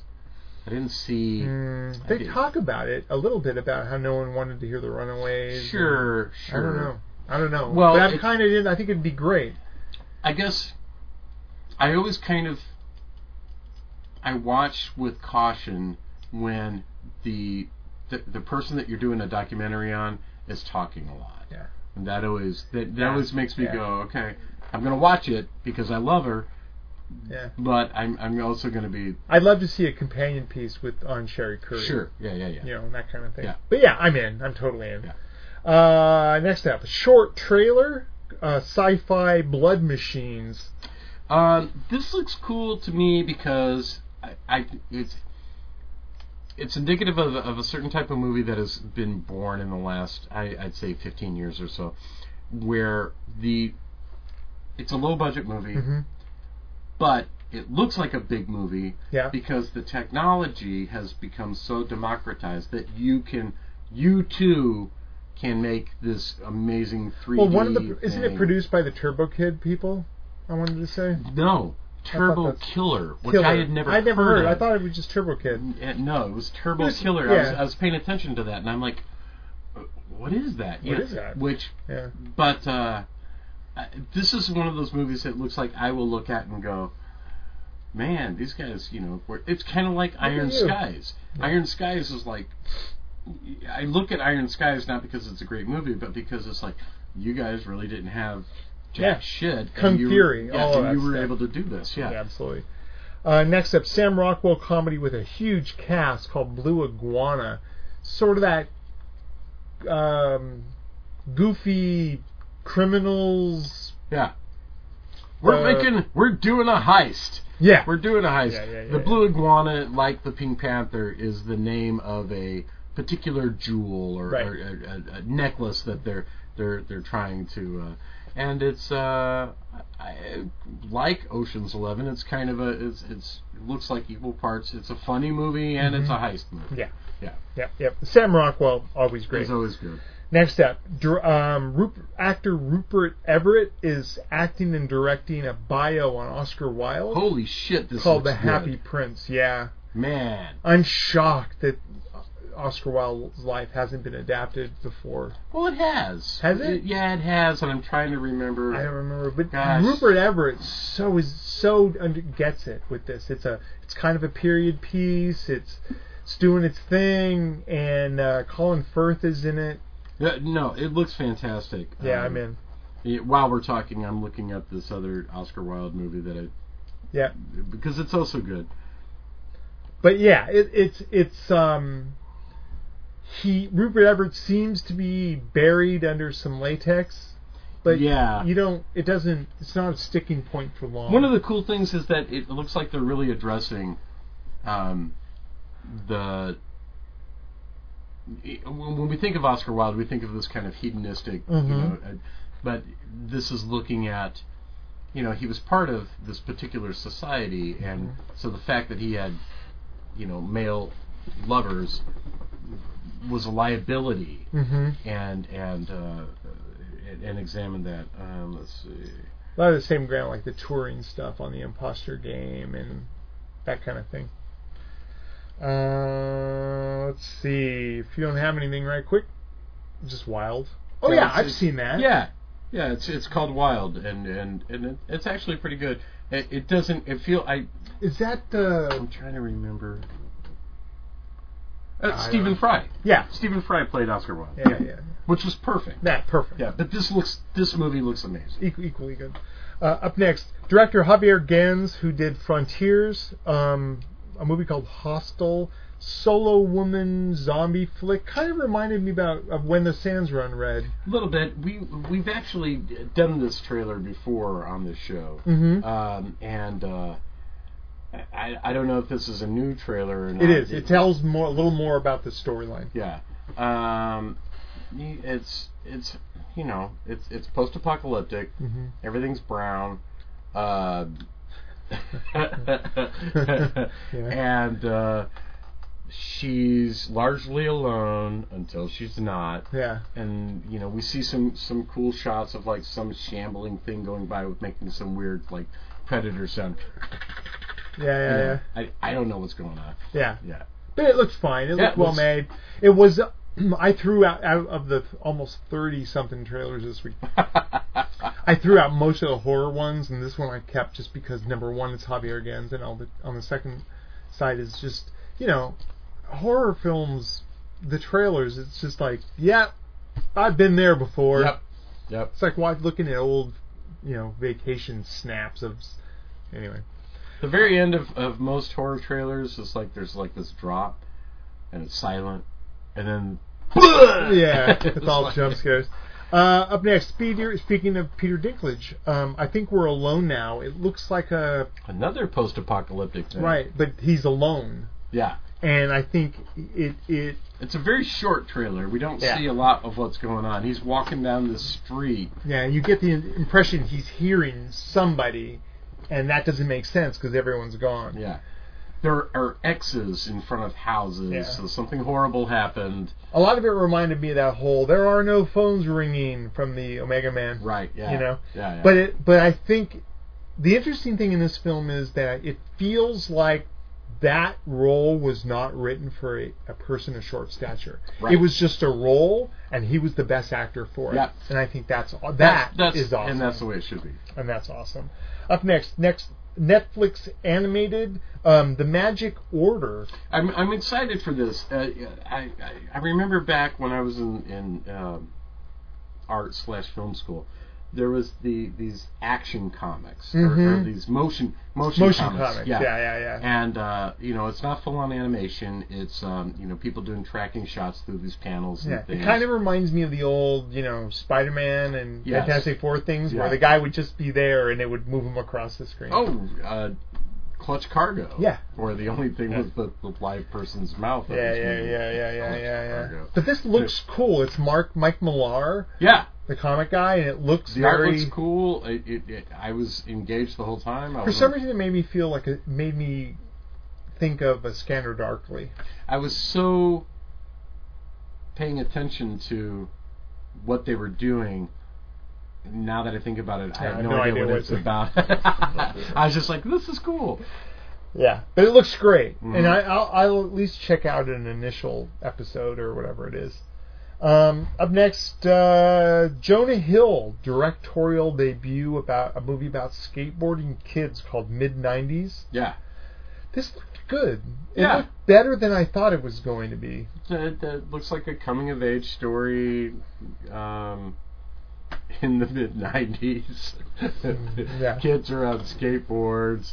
It's a it's a what's different about it is that it's not a teenager and it's not a little kid. Mhm. It's that weird That place in between. And he's trying to hang out with the older kid, Yeah. and he gets pulled. Looks like he gets pulled into a lot of Like some stuff. shit. and- yeah, yeah, yeah. It looks but it good. looked good. Yeah. I mean, he has an interesting style. It's a real, almost uh, Dogtown and Z Boys Right. look to It's got it. a documentary feel to it. Yeah. Or, or, or uh, you know, watching it, and it- it- maybe this makes no sense whatsoever. It reminded me of Tangerine Yeah, because it does make it sense. seemed feel it's it felt very real. Yeah. Yeah. Yeah, yeah, exactly. Up next, uh, Nick Nolte, Tim Roth in a revenge flick called The Padre. This could be good or this could be crap. Yeah. Um, Tim Roth is a great actor. Neither of them choose or take a lot of roles. No. Uh, Uh, Nick Nolte is just being Nick Nolte, you Yeah. know, just grumbling his way through. But there was enough going on that I was interested. I'm interested because it's hard to tell from the trailer if you're supposed to root for this con man, Yeah. which is Tim Roth hiding out as a As a as a priest. priest in Mexico, I mm-hmm. believe, Yeah. or if you're supposed to root for the guy that's been wronged by this con man, who's this Who's going snarly her. old man. Yeah, who's and going and after the the priest meets up with a young girl who is like starts to help him Yeah. for whatever reason. I wouldn't be surprised if she turns the tables on him at some point. Yeah, yeah. It, I don't know. it may be very much cliche, but on the other hand, it's just fun to watch those two guys This interact feels- with one another. This feels like a movie that could have come out in the 90s after the big Pulp Fiction splash. There was a lot of those. Yeah. The, the people Around the time, Tarantino. remember the Mel Gibson thing, Payback? Yeah. Yeah, it's like that. Around It, that same time. it time. makes me think of like Eight Heads in a Duffel Bag. the um, Mexican. yeah. yeah, yeah. Um, things to do in Denver when Denver you're dead. when you're dead. Yeah, yeah. That's a great movie. Yeah. Uh, up Great next, song too. Um, lesbian killer victim revenge is what I wrote called "What Keeps You Alive." It looks like a woman who is making other women fall in love with them, taking her to a isolated place and killing them. Yeah. And in this case, the victim she chooses doesn't die and fights back. Right. And uh, it looked gritty. It looked like that movie that just came out about the girl that gets left in the desert. Rampage, not Rampage. Reve- wow, that was. Oh yeah, yeah, yeah, yeah. Whatever yeah. the fuck it was they, called. They, they, they, they think they killed her, but now she. yeah, Yeah. yeah, yeah. Basically, I spit on your grave. yeah. And this Um, kind of feels a little like that, only it's two women. The one, the one thing I like about this, much like you were saying about the Peter Dinklage movie, it seems like that character was it, him. Him being of short stature has nothing to do with it.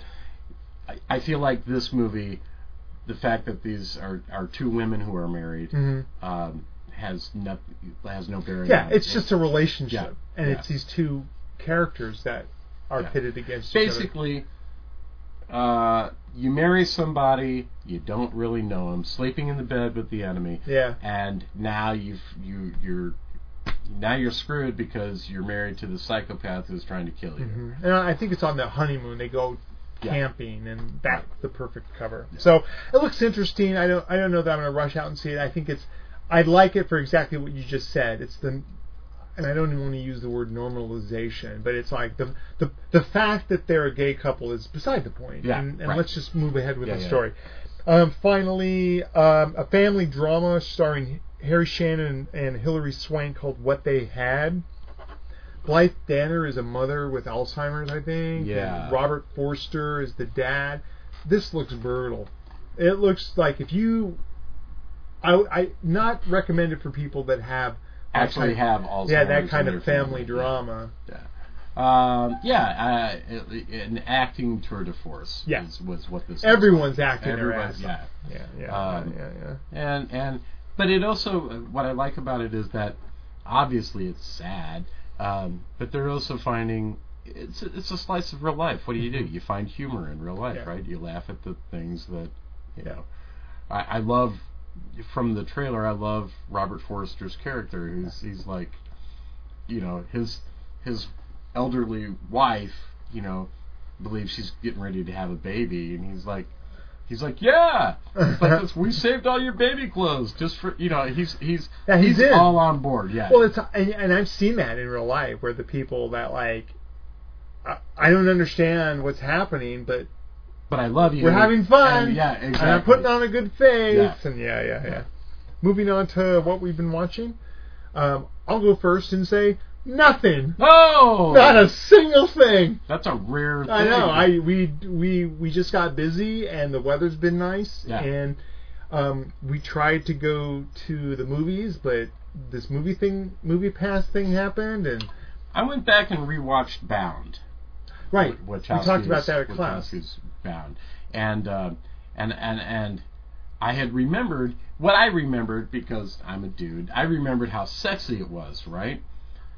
And man, that's a fucking good movie. It's a great movie. It, it, like the cinematography, you know, it's it's very clear that this was this is our resume. We tried to bring you The Matrix, and you said no because we're nobodies. So we're gonna make this movie to convince you Mhm. to, to let us make The Matrix. And man, they they Yeah. that's a badass. It fires on all cylinders, Yeah. on all the noir cylinders, yeah. all the the murder mystery thing, and yeah, it's great. gorgeous. You, you and, and you fucking hate Joe. What's his name? Joe Pantoliano. Yeah, yeah, It's like it's so good. Yeah. yeah, yeah, and and it's it portrays this talk about like real relationship Yeah, that exactly. that develops over time Yeah. and and all of the I think they really captured a lot of that hesitancy in the beginning Yeah. and and one of the greatest I'm not even going to talk about uh, uh, woman on woman sort of scene it was like one of the greatest shot love scenes of all Oh yeah. time yeah It's- just yeah. great This movie's gorgeous. Yeah, it's it's good. um, are you you- reading go ahead Uh, well, are you reading anything today in the mail, ah, I got. I'm holding look in my this. hand. Okay, so Warren Magazine's Creepy, issue number 79, in my opinion, is one of the greatest things ever produced. Period. I don't care. Movies, literature, art. I love that thing. This is issue number 81, and I think it comes in second place. Nice. The cover's beautiful. This this thing is is is fantastic. Um, I'm looking at it and I'm like, holy crap! Creepy was a dollar. Yeah. but uh, this particular issue has um, several um, weird war stories, which I really like. It's Mhm. got um, it's got uh, Battle Rot. It's got Gremlins, or, or uh, Brannigan's Gremlins. Um, Wings of Vengeance is is like this amazing story of this beautiful man whose face gets destroyed by his tyrannical father. Um, there's one called War that takes place in the future. Close Shave.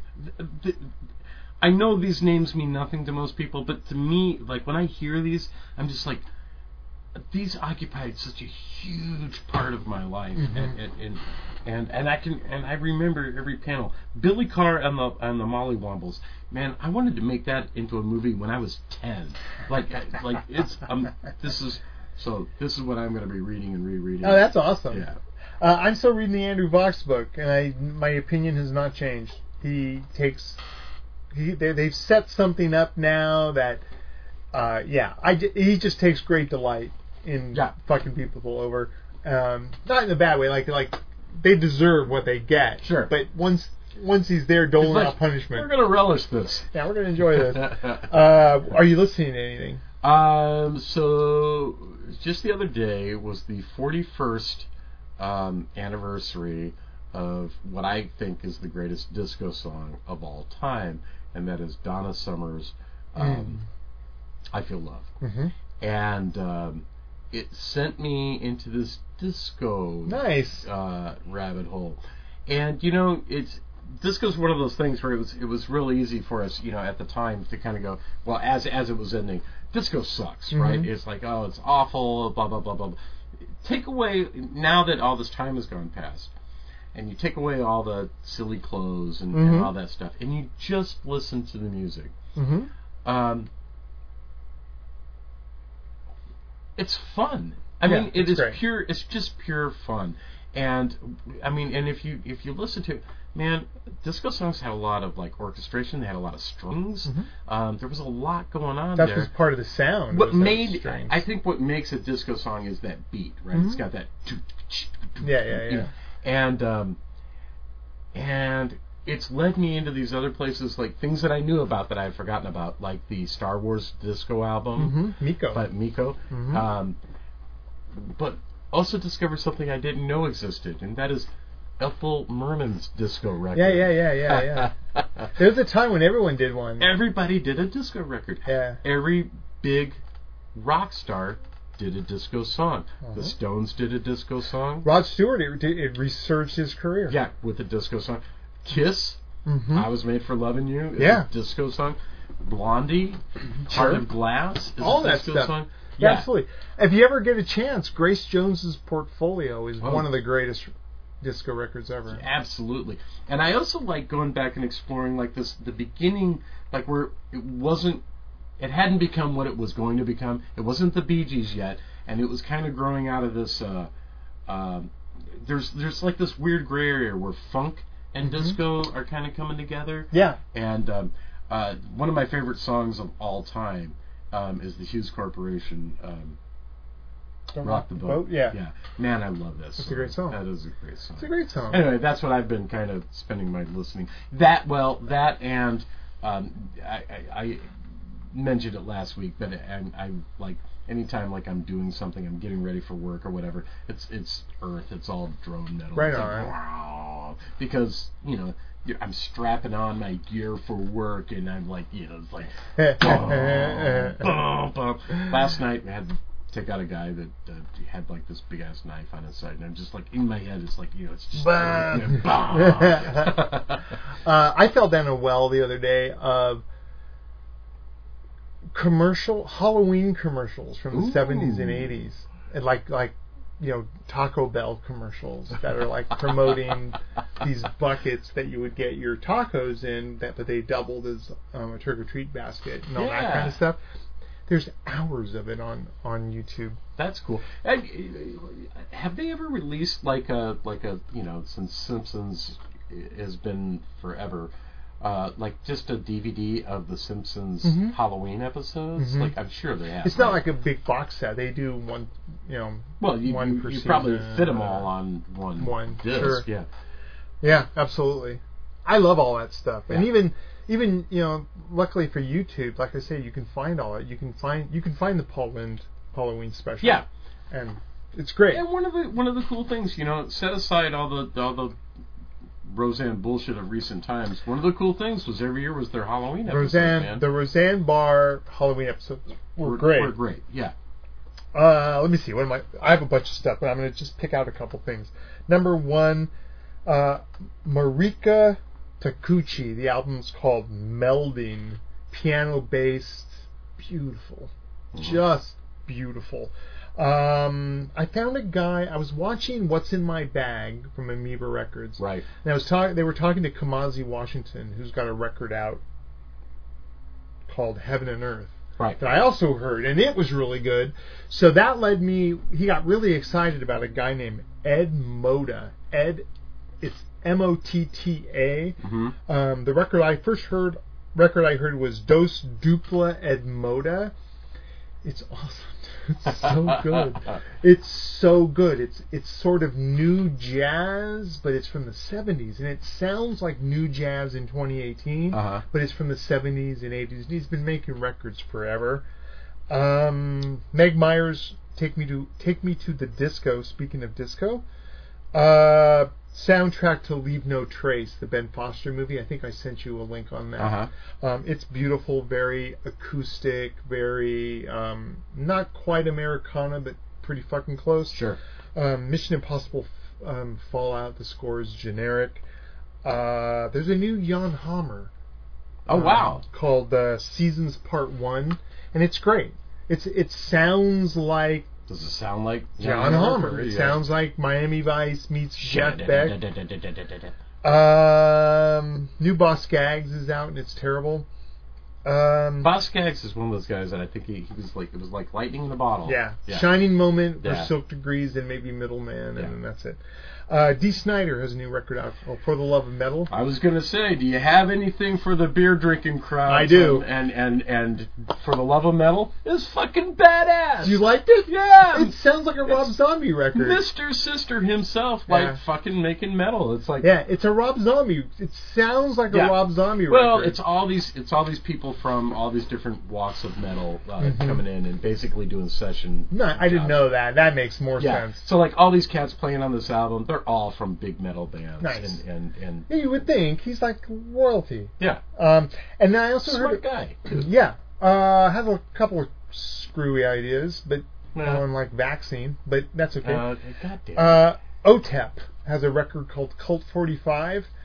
I in my review of it, I wrote it. it it's a. It sounds like a quote woke Limp Bizkit. It sounds like Limp Bizkit, and all of the lyrics are like "fuck Trump," and it's all right, but it sounds everything sounds like that. Bro rock for the anti-Trump people. way bro rock. uh, and then the catch-alls. There's a group called VanJess. The record's called Silk, Silk Canvas. It's it sounds like India.Arie, if you know okay. India.Arie. Yeah. Um, David Holmes' soundtrack to Mosaic is kicking. The aforementioned Kamasi Washington is great. And then um, uh, I'm The gonna- Fists of Fury thing is cool, man. yeah, that's the Yeah, Kamasi yeah, Washington. Yeah, yeah, Yeah, it's great. It's Yeah. great, and there's, it's a three disc set. I mean, So if, it's good stuff. But again, if you're not i- i- if you're not familiar with the movie or I haven't watched it a hundred times, it's gonna it's gonna be lost on you. Yeah, you. what he does is literally the theme song to the- Fists of Fury, Man, and nails it. by the way, Bruce's movies had the coolest fucking Yeah. themes, man. I love for Way of the Dragon, Return of the Dragon. Yeah, Da da da da. Oh, it's like you can hear. It's like oh, it's it's not it's not um you know that all that shit came out of just generic it's library. not Ennio Morricone, but But it's but it sounds like it. You know. Uh, and then finally, I just a couple things. There's a Gary Owen record, uh, Jared Logan comedy record. Those are recommended. Brody Stevens live at the main room sucks. Tom Arnold past and present imperfectly. Oy. One of those people that you're just like, how did this happen? Well, what got me onto that was I had he's got some show on Vice called the Trump tapes where he's searching for the apprentice tapes of Trump saying the Oh, N word right, and right, right. and it Where- doesn't where- make where any this sense. this search is like has become the show. Yeah. it's like looking for Bigfoot. yeah, It's like yeah, and it's and it's it's the footage I saw was Tom Arnold like heavily shat sitting in like harsh light, heavily shadowed, Uh-huh. going, "What did he know and when did he know?" It's like you're you're our guy. you're making content for like you know i mean i guess good on him you know i mean like I don't kind of like the, girls the got UFO guy from like uh blink you know 182 Yeah. yeah Yeah, yeah, yeah. All right, we're good. Thanks All right. again. Thanks again to Cody Goodfellow for coming on. Um, it's always a pusher. yeah Uh, next week, uh, we got a painter coming on. I think if Yeah. we, if it all works out, it's painter Jim Pavelec. That is the shit. yeah yeah yeah Um, so if but you like talking about process and Yeah, a lot of process stuff. creativity and a lot of good stuff coming up, and then hopefully some drunken stories i don't know what then i was uh, hope for that uh, we're kind of at a point now where we booked a bunch of people and we're at the end of that, and so we're. It's kind of fun that we get to look forward. So if you guys have any ideas of the pe- anyone you want on, let us know. yeah Facebook page. Talk to us on Twitter. We're, we're both of us are on Facebook. We're already talking to Spielberg, so don't don't Yeah, send yeah, his yeah. name. yeah, yeah. But we wanted, we just want an idea because, um, and we, j- oh, I'm going to tease this. We just booked a show where a returning guest and a new guest are going to come on and talk about uh, Something badass. something badass. Something. A film something from 1982. Something weird and pissed off. Yeah. We're really excited about it, but but good stuff coming up. Yeah, so yeah, yeah. thanks for listening. Please go to the our Patreon page, patreon.com slash the bon- uh, bonus material podcast. Um, and if you can sign up because we're going to start pumping up some Patreon only content. We've got some we've got some cool shit coming up. All right. So for the bonus material podcast, I'm Thom Carnell. And I'm Langley West. Stay scared.